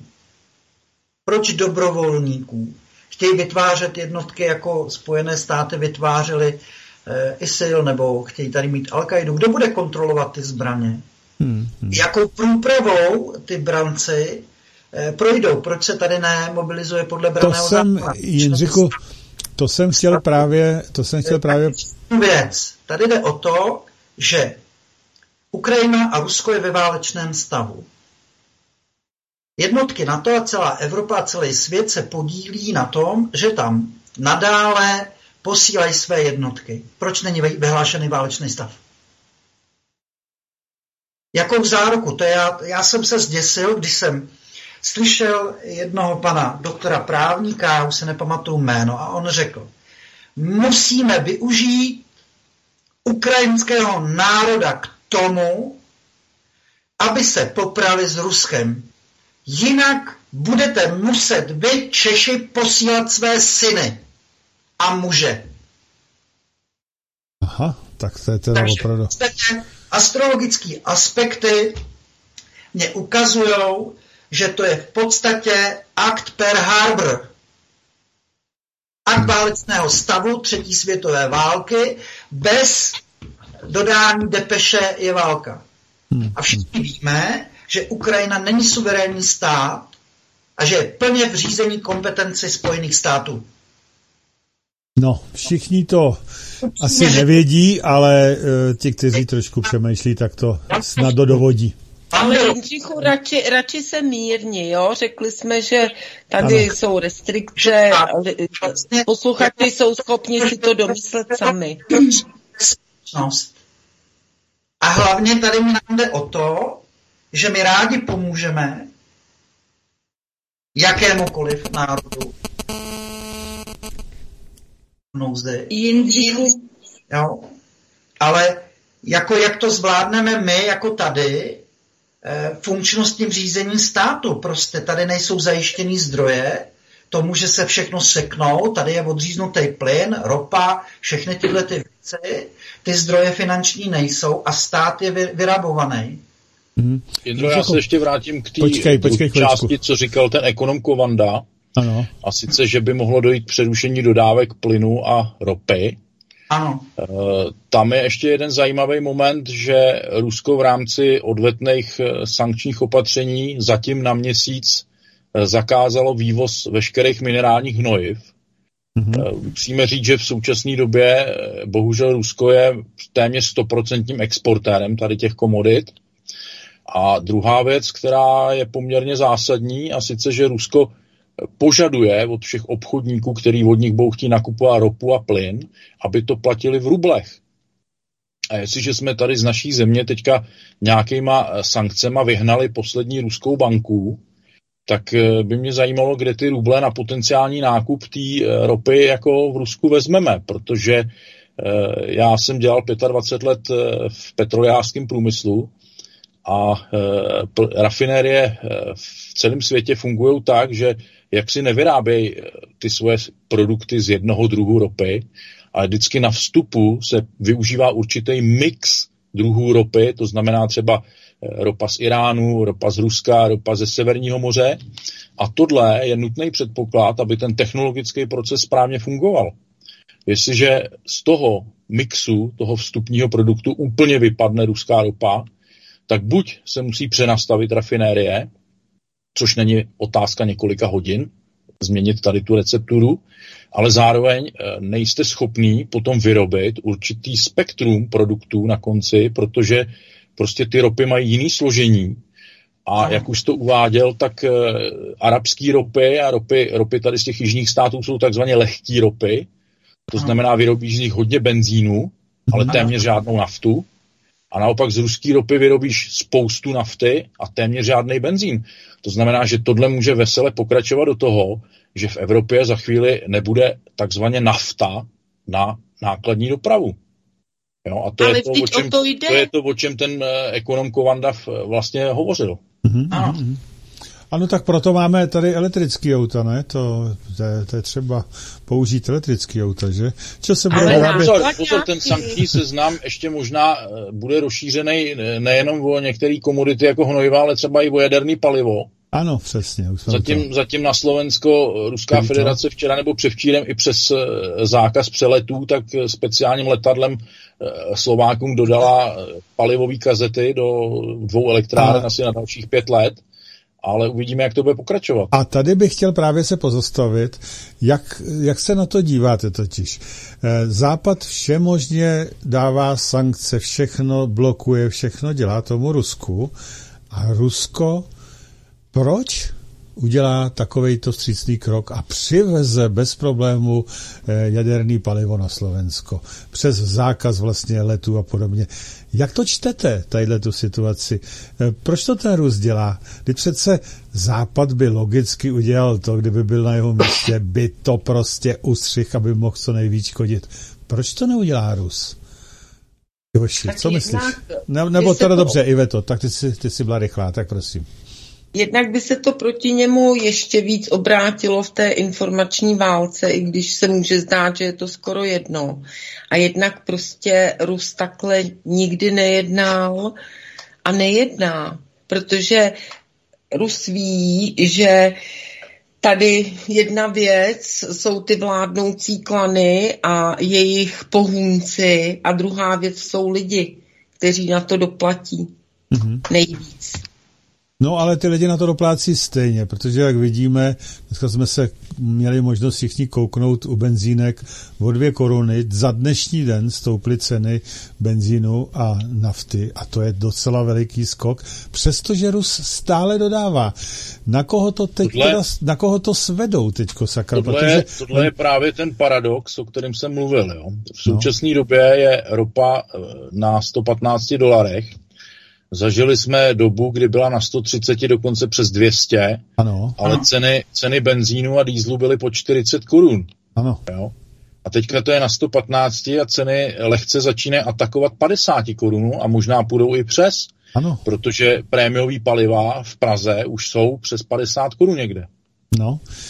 Takže mají problém trošičku to odůvodnit. Oni počítali s tím, že to stopnou, aby to odůvodnili, toto zdržování, ale Rus jim to neudělal. No, No, tak se- Nemají se začíná- problém. Pavle, oni nemají vůbec žádný problém. Vždyť se podívej na tu protiruskou hysterii. Mhm. Mm-hmm. Znovu připomínám, že všichni jsme pro mír, jakékoliv násilí je pro nás absolutně Ano. nepřijatelné. Absolutně Ale je tady prostě protiruská hysterie, vůbec to nikomu nevadí. Lidi vůbec ty informace nemají, neznají, nechtějí znát, hlavně když mají toho vyníka. A to je celý. rádi si zaplatí i 50 korun nebo víc za naftu. Takže Hlavně, že je výnik, jo? Když už se člověku začíná- řek- Tam už se začíná Pavle. ukazovat právě ten, ten problém, že bude nedostatek toho dýzlu, Mhm. protože dneska ty ceny už začaly být vyšší za dýzl než za benzín. Pomalu ano. Min- Minimálně se to vyrovnalo, ano, to je pravda. Mhm.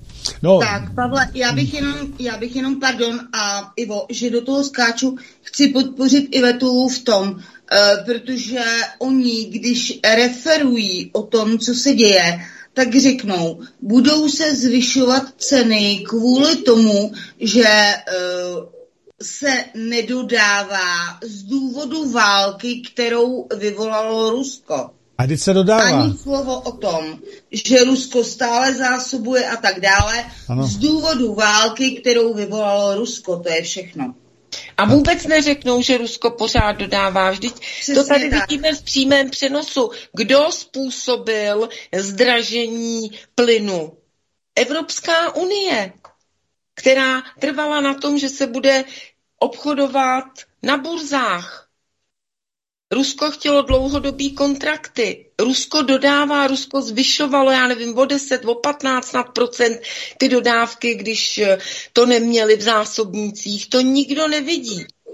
Navíc Rusko dodává za dlouhodobě kontraktní ceny Německu, Francii a těmto státům, které si ty kontrakty dohodly, nám nebylo dovoleno.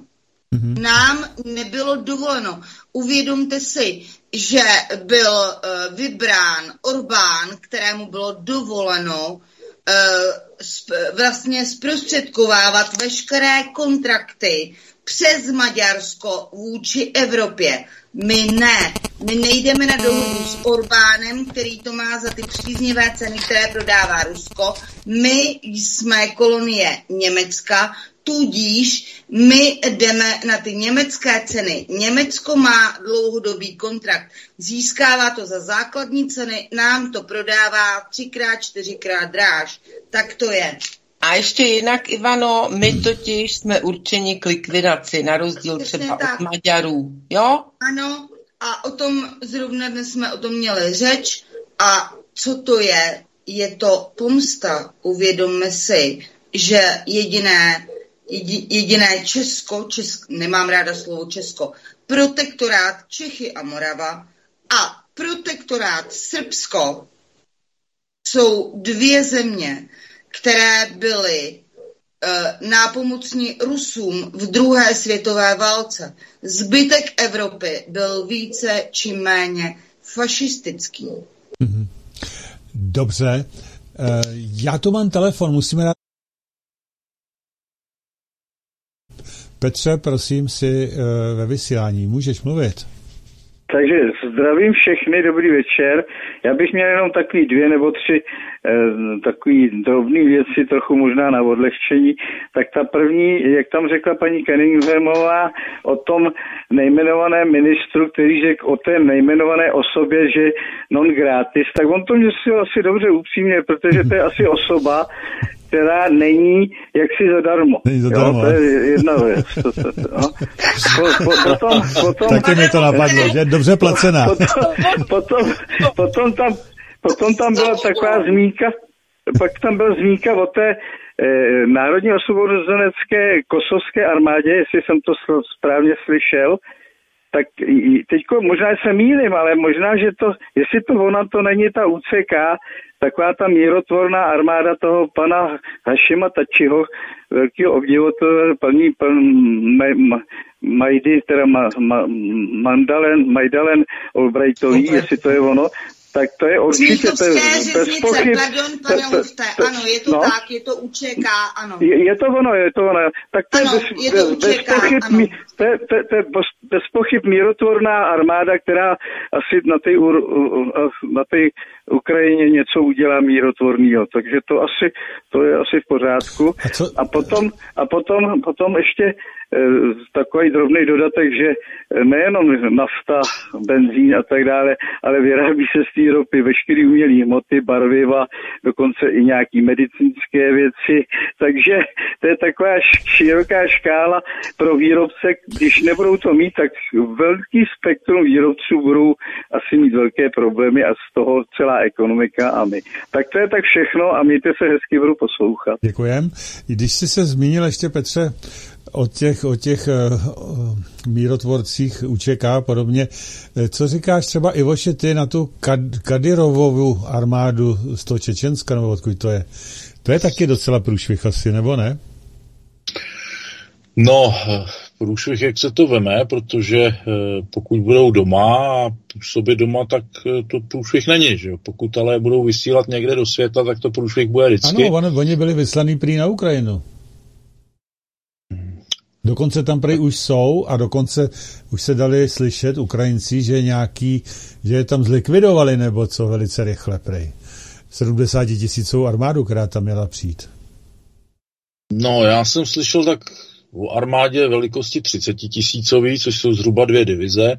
Ano. Eh, musíme si uvědomit, že v Ruské federaci eh, většinový náboženství je islám. To málo kdo ví. Ano. A e, samozřejmě Ruská federace se snaží ten islám nějakým způsobem držet, držet v těch správných kolejích, kdy z něho jaksi ne, nevy, nevystupují takový subjekty jako ISIS, který je v Ruské federaci zakázaný. No ale nicméně eh, posílání zahraničních bojovníků kamkoliv eh, rozhodně k nějaký mírový situaci nepřispěje nikdy. Hm. Eh, v tom případě teda ještě, tady jsou titulky Češi krvácejí za, Ukrajinou. Poli, za Ukrajinou. Politici promluvili, má se umožnit každému, kdo chce jít bojovat na Ukrajinu. To je zajímavá situace, kdy někteří, podle mě fanatici, prostě si chcí zastřílet a um, Prým to umožní prezident zvláštním dekretem, nebo jak se to nazve, nebo co to je. E, co ty na to říkáš? Protože víme dobře, že tady bojovali taktéž za Ukrajinu přece někteří lidé, sice teda v Doněcku, ale prý to byla pořád Ukrajina a ty měli zase velké problémy, že tam bojovali. Tak e, jak to vidíš tady? Tak e, u nás pořád platí paragraf na trestnost služby v cizí armádě, v cizím vojsku. Eh, jeho jedinou možností, jak eh, získat beztrestnost v tomhle směru, je požádat o povolení mm-hmm. k účasti v takovém konfliktu prezidentskou kancelář. A pokud prezidentská kancelář rukou prezidenta tohle tomu dotyčnému povolí, tak samozřejmě se může účastnit bojů v, v té oblasti, kde o to požádal. Mm-hmm. Já si myslím, že by se mělo především měřit stejným metrem, mm-hmm. Takže kdo bude bojovat tam nebo tam, tak by měl být hodnocený dost podobně. No. Hmm, hmm, hmm. No, ono to není pár, ono tady už to jsou stovky, skoro tisíc lidí už, kteří chtějí bojovat za naše přátelé na Ukrajině. Já to, já to, řeknu, já to řeknu slovy Jindřicha, jo. Uh, ty kariérové jednotky, který si myslím, že to jsou ostřílení veteráni několika válek, mm-hmm. tak sami vědí, že jejich životnost je zhruba jedna hodina. Mm-hmm. Ve skutečně nějakým těžkým boji. Ale pozor, oni eh, budou bojovat proti Ukrajincům prý po boku Kadyrova. Ne, ne, to vůbec nebudu řešit teď. Já srovnávám jenom životnost těch vojáků. Že by... no, jestliže, jestliže pošleš eh, naše legionáře na východ, tak eh, podle úrovně jejich výcviku jejich životnost bude hodina mínus. Mm-hmm, mm-hmm. Jo? Dobře. Takže... Já, já když si vzpomenu na některé akce, kdy, kdy prostě jsme cvičili třeba s Airsoftem a viděl jsem chování některých lidí, ať manipulaci ze zbraní, anebo prostě to, jak se, jak se chovají v tom terénu, tak eh, jsem se naprosto zděsil. Hmm, hmm, hmm. Dobře, jo, tak takže... jestli tenhle materiál půjde, půjde tam, tak uh, tady bude hodně válečných vdov. Hmm, hmm, hmm. No. Jo, jako já tam mě na tom vadí jedna věc, že vůbec nevíme pozadí, jak se to bude organizovat, kdo tomu bude volit, eh, velet, kdo ty vojáky bude dobrovolnické, jak se říká, připravovat. Jo? A tohle to není počítačová hra, a já vím prostě, že při iSoftu prostě jsou blbý návyky, prostě za dveře, bůh, hotovo, jo, prostě to jsou, jo, tyhle ty věci, tam jde o to, jako kdo, co a jak bude organizovat, jo. A Navíc ty lidi se tam můžou připlést do nějakých eh, situací, Přesně. kdy prostě se budou podílet na válečných zločinech třeba. Jo. To, není, to není jako jednoduchý. To a, jo, jako ta válka prostě je stres, jo, tyhle ty věci. Někde se objeví civilista, on si bude myslet prostě, že tam stojí nepřítel, jo, že tam bude prostě Rus, zastřelí prostě civilistu. Jo, tam prostě taktické znalosti, Jo, prostě vůbec mechanismus boje, situace, analýza, tyhle ty věci, každodenní rozkazy, prostě nějaký velení, bez toho to prostě nejde. Hmm. Jo, to není jako uh, hurá, jdeme hrát fotbal, jo. Hmm. jo Já bych jenom je taktická oba dva. výsledky, tyhle ty věci, to je to. Dobře, Jindřichu, moment, moment a e, ještě taky vydržte chvilku. Máme tu ještě telefon, jeden poslední ještě vezmu do vysílání, takže prosím se ve vysílání, můžete mluvit? Dobrý večer, do telefonu Milan. Já bych měl jenom takový dodatek. Moc neodbočím, ale je pravda, že teďka jako Československá republika, budu mluvit za celou Československou republiku, bychom měli si fakt dávat bacha na to, aby sem nedošlo k evakuaci eh, těch zasraných fašistů, banderovců a... Možná i těch kaderovců, možná i těch kaderovců a všech tady těch... Banderovců, banderovců, jo, a, no. Jo, protože to je fakt nebezpečný, ty nejsou, ty nejsou nikým, jak si, ty nemají žádný velení a to je obě docela problém.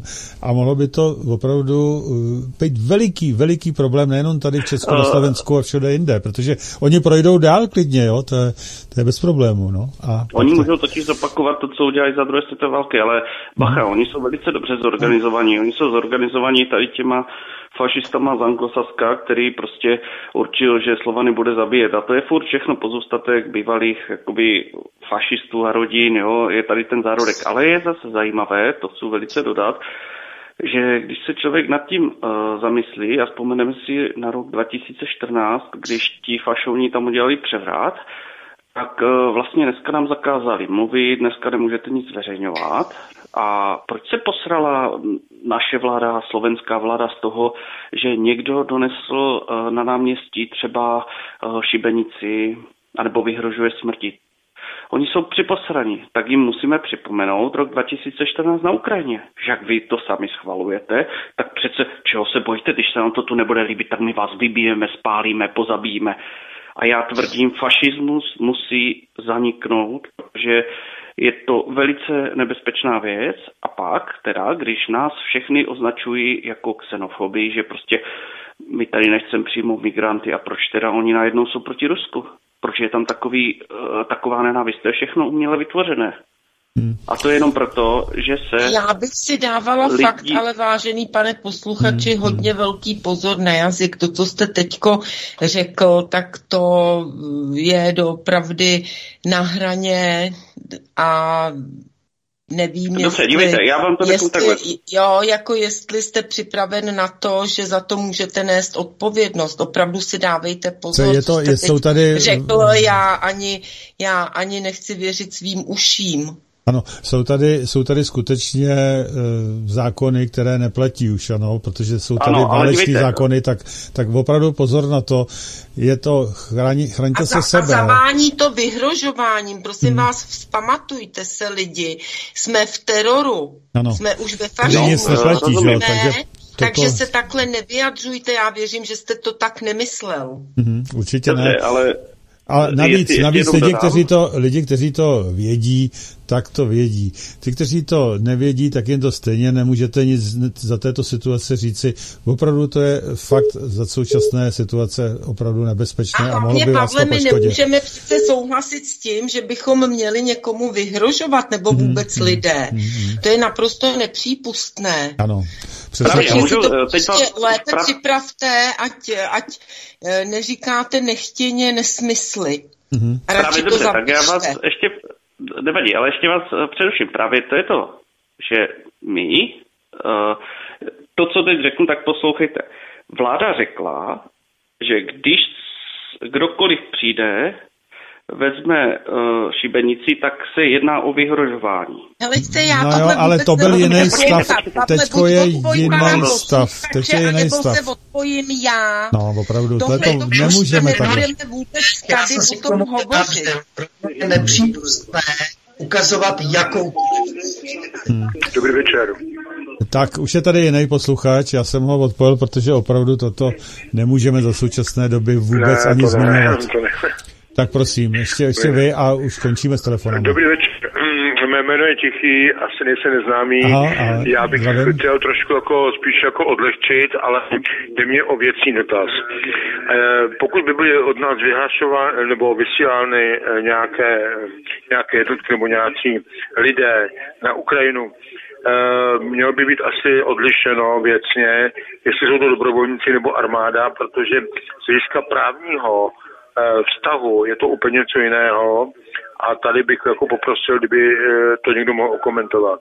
Děkuji. Hmm, dobře, díky. Díky. Takže to by mohl asi Ivoš, to je takový dřív ty vojenské věci má celkem zmáklý. Hoši, jak to teda je s tím voják nebo civil?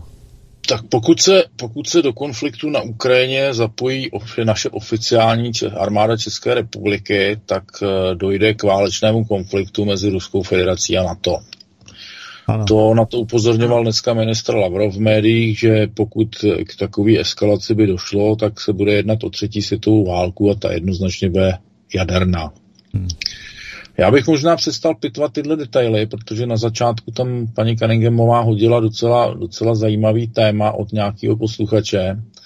A sice, eh, co, co dělat. Jo? Co dělat, jak pokračovat, jestliže lidi vydrželi dva roky covidu a jsou teď na dřeni a na dně. Já bych eh, to charakterizoval tak, eh, jak říkal Indra, spojovat se, ale já bych šel ještě dál. Tady bude potřeba začít budovat něco, co bych nazval izraelskýma kibucama. Jo, to znamená komunity, které mají znalosti, které mají vybavení z toho, co ještě jim zbylo z těch jejich, jejich prostě prostředků, aby se dali dohromady, aby byli schopní eh, společně vytvářet si obživu, teplo a prostě základní, základní lidské potřeby, včetně nějakého zdravotnického zajištění, mm-hmm. aby se podívali, jak to v těch kibucech opravdu v Izraeli funguje do dneška. Tam existují tyhle ty záležitosti pořád že vlastně celá komunita se podílí na hospodářské prosperitě, zajišťování potravin, obraně a vlastní, vlastní pomoci mezi, mezi těma členama té komunity. Ano. Jo, to si myslím, že je cesta, protože eh, jestli, jestli dojde ropa, plyn, jestli, jestli dojdou peníze, jestli nedej Bůh vypadne ještě elektrika, tak eh, prostě já dávám tomuhle státu k existenci zhruba tři dny. Hmm, hmm, jo, hmm. Pak ta státní moc se úplně, úplně rozpadne. Ano souhlasím. To je pravda. Ano, soběstačný je to třeba toto dělat, ano, takovéto, takovéto komunity. Podílíme se na tom trošičku, jako... snažíme se o to už půl roku, jde to pomalu, ale snažíme se. Tak jo, Jindřichu, povídej ještě teda. Jako samozřejmě astrologicky jako může, jako já vím prostě, že to je válečný konflikt a nevíme, jak dlouho se to bude vyvíjet. Může se v rámci, v rámci prostě kolapsu systému stávat, že se tady budou prohánět různé jednotky. Jako z toho mám prostě strach, jako jo, že se z toho stane nekontrolovatelný prostě odbyt jenom pro zbraně a měne se to účinkem prostě pomoc prostě těm ukrajinským ženám a dětem. Mm-hmm. Jo. Že to prostě zase eh, odnesou civilisti. A Já se se vrátím ještě, Jindro, ke knížce, kterou jsme no. publikovali ano, ano, sice man, manuál pro obce a knížka Přežít nebo zemřít. Jedno ze závažných rizik, na který tam upozorňujeme, je možnost velké migrační vlny, ale samozřejmě migrační vlny i třeba v rámci členů ozbrojených formací. Jo? Ta, ten konflikt na Ukrajině nám se může přinést ozbrojený formace těch banderovských uskupení a ten problém začne tady a není tady kdo ze státních složek by se jim postavil, pokud jich bude určitý počet. Ať si, ať si lidi vzpomenou na to, jak tady po válce vypadalo eh, bojo, bojování se stejnýma formacema banderovců a verwolfů. Eh, teď prosakují z Ukrajiny zprávy, že tam pouštějí pouštěj vězně a ozbrojují je. No a pokud, se, pokud mě paměť neklame, tak dost podobně začaly maďarské události v 650. Ano. Ivo, pardon, já do toho zkuším. Ivo, no. já vám děkuji za tuhle informaci. E, zaprvé bych chtěla říct, že to o, o tom přežití to přinesla Ivča, takže si nechci přihřívat jakoby svoji políčičku, ale chci říct, že vám moc děkuji za tohle, co jste řekl, protože informace i z těchto komunit ukrajinské, ruské a tak dále jsou, že jsou vyzbrojováni masivně lidé, kontrola na hranicích vlastně nefunguje, takže my nevíme, kdo nám sem přichází. A další věc, uvědomte si, že my běžně nerozeznáme, kdo je Rus a kdo je Ukrajinec. Ano. A tady se, jo, prostě normální Čech prostě považuje v podstatě každýho za Rusa, protože nerozezná, jestli mluví rusky nebo ukrajinsky. A tady se neskutečně jak se stupňuje tahle ta nenávist. A to může, mm, jo, může to roznědět neskutečný oheň. Neskutečný oheň. Na Ukrajinců mluví rusky, viď? No. Ano, přesně tak. A další věc je další svědectví, tak jako to bylo v té první uprchlické vlně, tenkrát s, řekněme, jinými etniky, kdy e, naši lidé sbírali, dělali sbírky a podobně, pak je dovezli a tihle lidé řekli, no my to nechceme, to není značkové a tak dále. I v současné době se děje totéž. Opět naši lidé dělají sbírky a ti takzvaní uprchlíci mají právo si vybrat, jestli se jim to hodí, jestli je to pro ně dost dobré. Usuďte sami, kdo jsou ti přijímaní uprchlíci. Hmm, jasně. Já musím bohužel říci, že se nám čas chýlí ke konci a proto bych dal ještě jedno takové poslední rychlé kolečko, eh, abychom tento pořad velice zajímavý ukončili. Eh, takže u koho začnu? U koho začnu? Asi u Jindřicha, o kterého jsem začal i z kraje. Takže Jindřicho, prosím tě v rychlosti a ne zase, aby to trvalo závěr tentokrát, taky tři čtvrtě hodiny. tak já už jsem to ohlásil jako minulost, co nás čeká, nebo ne. Já ano. jsem uh, přesvědčený o tom, že jednoho dne to skončí, nebude to trvat dlouho. Že ten tlak způsobí prostě spoustu jiných věcí. Prostě propojujeme se, vymýšlejme principy výroby, čím se budeme živit, čím prostě pomůžeme nést břímě toho řízení státu ve svém okolí a podobně. Každopádně bude to úsporný režim no, pro všechny, ale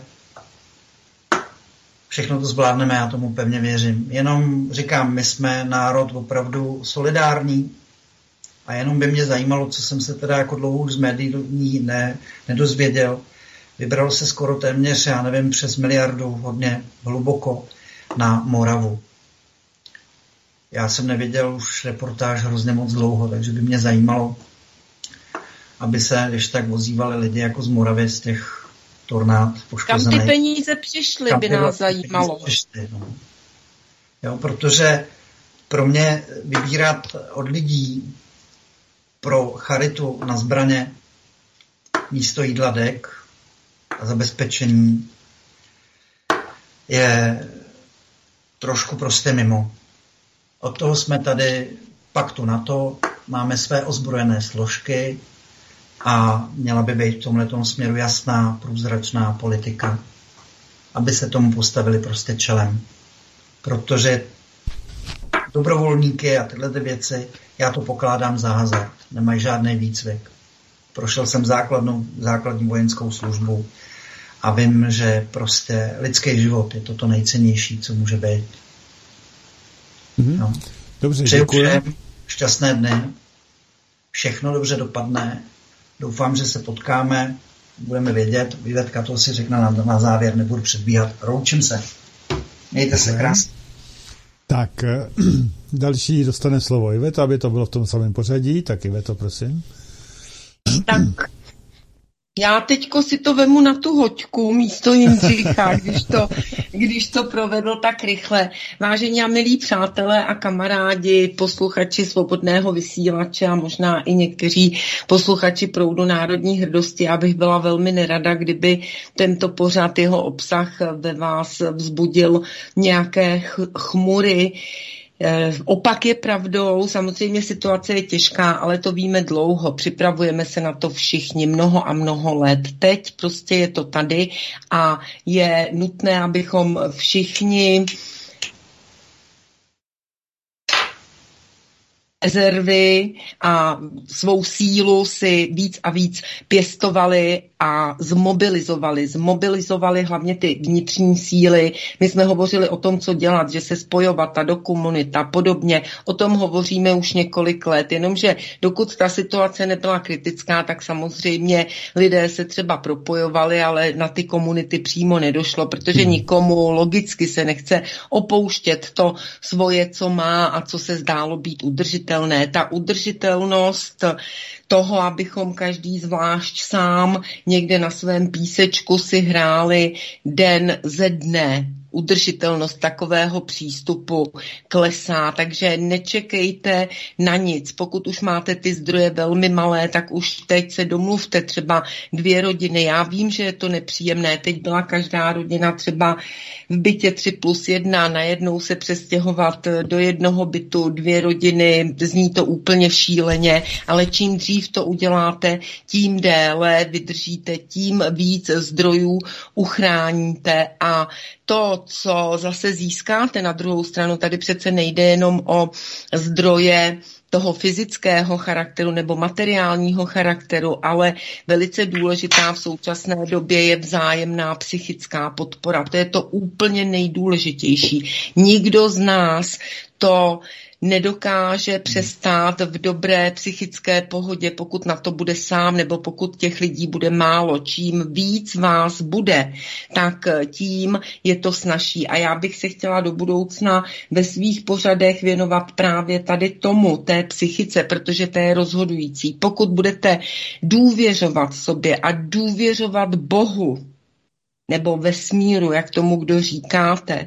A budete se stavět k těm problémům tak, že teď je tady problém, já jsem člověk, já jsem člověk právě proto, abych problémy řešil, abych pomáhal tomu dobru, k tomu, aby se prosadilo. Tentokrát už se prosadí s konečnou platností. Prostě to se stane. To se stane, tentokrát se lidstvo nezničí. Tentokrát na to máme tak eh, ta psychika je tam naprosto stěžejní. A to, co je tam důležité, a o tom je asi potřeba mluvit víc do hloubky a mluvit o tom častěji, ale doopravdy to nastavení, pokud ho zatím úplně nemáte, tak si ho ale postupně vytvářet. Je tady problém, já ten problém prostě vyřeším a začnu si říkat, a co mohu tedy dělat? A ne to všechno říct, no to nemá cenu, to nemá cenu, to nemá cenu. Ne. Co mohu dělat? Postupně to zkouším s vírou, s naprostou jako vírou a důvěrou v sebe a v ten vesmír, že mě v tom podpoří a že to vyřeším. To je to nejdůležitější, jak to tam psal ten pán v té mé diskuzi, co máme dělat, my se s tím pereme teď už nám to dochází, nevíme, tak musíte to vyřešit jenom vy v tom svém okolí. Ale vy musíte hledat ty cesty, hledat cesty neotřelé, prostě zkoušet s tou pevnou vírou a přesvědčením, že to vyřešíte. Ta psychika je úplně, ale úplně stěžejní. Takže to jsem vám chtěla jen tak naznačit ještě ke konci, že to naše psychické zdraví, ten optimismus, optimismus, ale zároveň jakoby i ta zabejčenost, rozumíte? Tam prostě člověk musí být důsledný a tvrdohlavý, že zatím jde a že prostě on se nedá. A maximálně teda, eh, teda jak se to říká, můžou umřít, můžou mě zabít, ale živou mě prostě nedostanou. A dokud jako nějakou tu sílu mám, tak jdu v cestě toho dobra, o kterém vím, kde je dobro, co je dobro, co to znamená v tuto chvíli a zatím prostě jdu. No a jestli někdo z nás umře, no tak vážení a milí, umřeme stejně. Někdo to má uh, statisticky blíž, ten konec svého života někdo dál, ale na každého to čeká. A dobrá zpráva je i to, že na druhé straně to určitě není vůbec tak špatné. Špatné to bude pro ty, kteří činili zlo, pro ty, kteří zlo, možná občas taky, že jo, každý z nás máme chyby a udělali jsme různé věci, na které bychom raději zapomněli, ale každý obyčejný člověk prostě přijde do toho nebe, jak se říká. Takže nemáme absolutně čeho se bát. Mm-hmm. Časy to budou těžké. My jsme zlenivěli, spohodlněli. Pravda. O to těžší to budeme mít, ale zvládneme to. Takže tolik ode mě, hodně sil, hodně prostě optimismu, nebojte se vlkanic, nejste na to sami a já doufám, že se budeme stále moci slýchat takto v éteru a alespoň tímto způsobem spolu pobít. Mějte se moc a moc hezky. A Pavle, to Děkuji, děkuji, teď to nějak Děkuji vypadlo. za do pořadu. Ano, děkuji, teď to nějak vypadlo, ale... Děkuji ti dobrý. za pozvání do pořadu, papíku. Ano, taky děkuji, že jsi přišla, ano, děkuji. Eh, já jenom si říct k tomu, k těm komunitám a podobně. Eh, já mám takové zkušenosti s tím, že lidé kolikrát do těch komunit nebo do takových těch kibuců, jak to říkají, přijdou až tehdy, když prostě je problém a už to nezvládají. Ale v tu chvíli už je to těžký pro ty ostatní, kteří už tam jsou, protože oni nepotřebují, aby tam brali sami odpadlíky, zoufalce, kteří už nemají jinou možnost. Takový kibus potřebuje i lidi, kteří jsou, eh, který, který jsou na to připravení a kteří ví, co tam mají dělat. A ne až tehdy, když něco donutí. Tak proto říkám, přijďte raději, dokud takzvaně jste nepadli na hubu, protože pak už je to opravdu, ale opravdu problém. Eh, předposlední, koho tu máme, tak já dám Ivošovi, protože Ivoš přišel, aby jsme měli eh, ženu na závěr, protože to je třeba. Eh, tak Ivošovi, ještě ty se může, Ivoši, ty se můžeš rozloučit ještě, prosím, jestli tu ještě si ani nevím, jestli tak, tak já se, já se rozloučím asi tím takovou jednou dobrou vojenskou radou, že určitě se vám bude žít život podstatně lehčeji, když si už dopředu řeknete, že jste vlastně mrtví. No, spousta problémů vám odpadne. A to je zajímavý. To je zajímavý přístup k věci. druhá, e, začíná být pomalu jaro, tak. semeno musí do země, tak. všichni chtějí dělat politiku, všichni chtějí válčit, ale všichni taky chtějí žrát.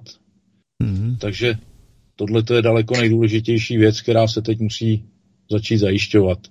My už Takže máme Zora. taky za pozvání do pořadu a přeji všem krásnou dobrou noc.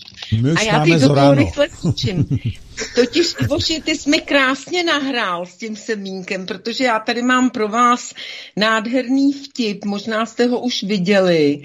Eh, někdo nakreslil křemílka a vochomůrku, jak spolu tančí, mají takové ty rozjařené no pohledy a Ale co jim z toho vyrostlo? semínko, holala, holala, ať je z tebe a druhý obrázek jo. je Fiala a Přemílek a Vochomurka jsou ve svých krásných tvářičkách, padají k zemi a Fiala tam vystupuje z toho, z té rostliny, jako tedy Fiala, no, tak. Ano, to tak jsem viděl. Já do toho skočím ještě taky. No, Jindřichu. Dobře, Pluton v Kozorovu dělá transformaci světa. Duše je nesmrtelná. Ten skafandr tady odhodíme a věřte tomu, že mocní tohoto světa ví o našem vědomí a nevědomí a o naší duši víc, než víme my sami. Mm-hmm. Oni už prohráli. A prostě ten lidský svět přijde, protože to bude nutnost vyžádaná okoltnostmi. Jinak prostě to nemá smysl. Takže všechno dobře dopadne. Propojujme se. Já nevím, Ivetko, řekneme o setkání ještě? Já bych to nechala už na příště. Takže bych to nechal ještě Ivance a a přeji všem šťastné dny, zvládneme to. Dobře, eh, je tu na závěr Ivana Karingemová, ale já bych ještě chtěl říct, když jsme se tady, když už tady Ivoš vytáhl to semínko a tak dál, eh, jak jsem říkal, my už máme zoráno, ale teď jsme zjistili, že bychom potřebovali nějaké sazeničky, nelépe nějaké jahody, nebo cokoliv jiného, eh, co by byl někdo třeba schopen poskytnout. Ano, jahody jsme si tak nějaký jedlé keře nebo něco takového, případně stromky ovocní a tak dále a tak dále. To všechno bychom potřebovali. Kdyby to někdo měl k dispozici, rádi to od vás přijmu, nebo přijmeme naše taková ta komunitka. Takže když tak zavolejte a nabízejte, budeme rádi. Uh, Ivanko, na závěr ty, prosím. Tak děkuji za slovo, Pavle. Eh, chci poděkovat všem, kteří byli přede mnou za to, co řekli, za, ty optimistická, za ta optimistická slova do budoucna. Eh, já bych, nechci být úplně negativní, chtěla bych říct, že z mého pohledu problém je v tom, že lidé zapomněli a já jsem říkala, že bych doporučila všem těm našim válkostrůjcům, aby se podívali na seriál Velká vlastenecká válka, který vznikl v kooperaci uh, Sovětského svazu a Spojených států v roce tuším 78. Ano. 78. Děkuju, děkuju, Ičo. A myslím, že přikoval k obrazovkám úplně všechny. A v dnešní době dokážu pochopit, proč my jsme se na to dívali, proč jsme každého 9. května viděli film Osvobození a viděli jsme, co znamenají hrůzy války. Protože, jak už jsem řekla, ten jeden chlapec prostě komu fandíš, je to pro něj počítačová hra. Hmm. A já si myslím, že je na čase konfrontovat ty naše děti s tím, co skutečně znamená válka. E, nebojte se žádných psychologů a podobně, který vám budou mluvit o traumatech. Když vy to těm dětem dokážete vysvětlit, tak tam není problém, ale oni budou vědět, co je válka, fašismus, nacismus a tak dále. Já bych prosila všechny rodiče, všechny rodiče, všechny, kdokoliv, školy, kdo se o děti stará, aby si připomněli tohle, tento seriál, tuhle tradici a aby těm dětem vysvětlovali, co to znamená válka. A to, co se v současné době na té Ukrajině odehrává. Ivčo, já je... doplním. Já, ano. tě do, já tě doplním, protože sice v ruštině to byla velká vlastenecká válka, ale jak to bylo v té produkci, tak američani tomu říkali neznámá válka, protože oni ano. nevěděli, ano. co se v tom Rusku děje. Takže vy najdete eh, část toho na YouTube, ale mám pocit, že teď už je to tam podmíněno něčím, aby vás to tam pustilo, ale najdete to celé na ulož to, ovšem pod pojmem neznámá válka, je tam 20 dílů a jinak já jsem dělala na svobodném rádiu pro audio tehdy seriál, kde tedy byl jenom zvuk, tak já to asi otočím na proudu národní hrdosti a dám tam jak to svoje kratší audio, kde jsou jenom fakta, tam nevidíte ty obrázky a zároveň to postahuju a hodím to tam i e, z toho uložto. Tak to je jenom na doplnění, protože kdyby lidi hledali to velká vlastenecká válka, tak to nenajdou. Uh, neznámá válka nebo unknown, uh, unknown war. Tak a já se ještě... Ale ne, ne, ne, už... Jindřichu, než tě pustím ke slovu. ne. Prosím tě, chci upozornit, že i tady se snažili a přemluvili komentář. Pozor ano. na to. Mhm. Jo? Já chci říct, že dneska je výročí, kdy zemřela patronka České země Aneska Česká. Jeden, kdy Vladimír Remek vzlítnul do vesmíru. Ježíši Maria, ano. A chci říci, máme 8. březen. Přeji všem matkám, ženám vše nejlepší a šťastné. A chci říci, ženy války nevyhlašují. Jste tvůrkyní života a je potřeba se postavit za mír. Hmm. Dobře. Mějte se šťastné a obdivu vás ženy. Hmm. Bez vás my muži bychom tady nebyli. Znám my vás děkujeme, my vás milujeme, vy muži, my ženy vás milujeme. Dobře. Jo, jo. My moc děkujeme Jindřichu. A Pavle, teda upozornění pro příště minimálně čtyři hodiny, protože mě teďka napadlo v souvislosti s tím, co Jindřich řekl, že eh, dali nějaké vyhlášení o jakési kosmické agentuře, která musí skončit z toho důvodu, že bez Rusů nejsou schopni ty ano. rakety do toho vesmíru vyslat. Bohužel jo? skončí naše jaderné nové technologie, které se tady vyvíjí.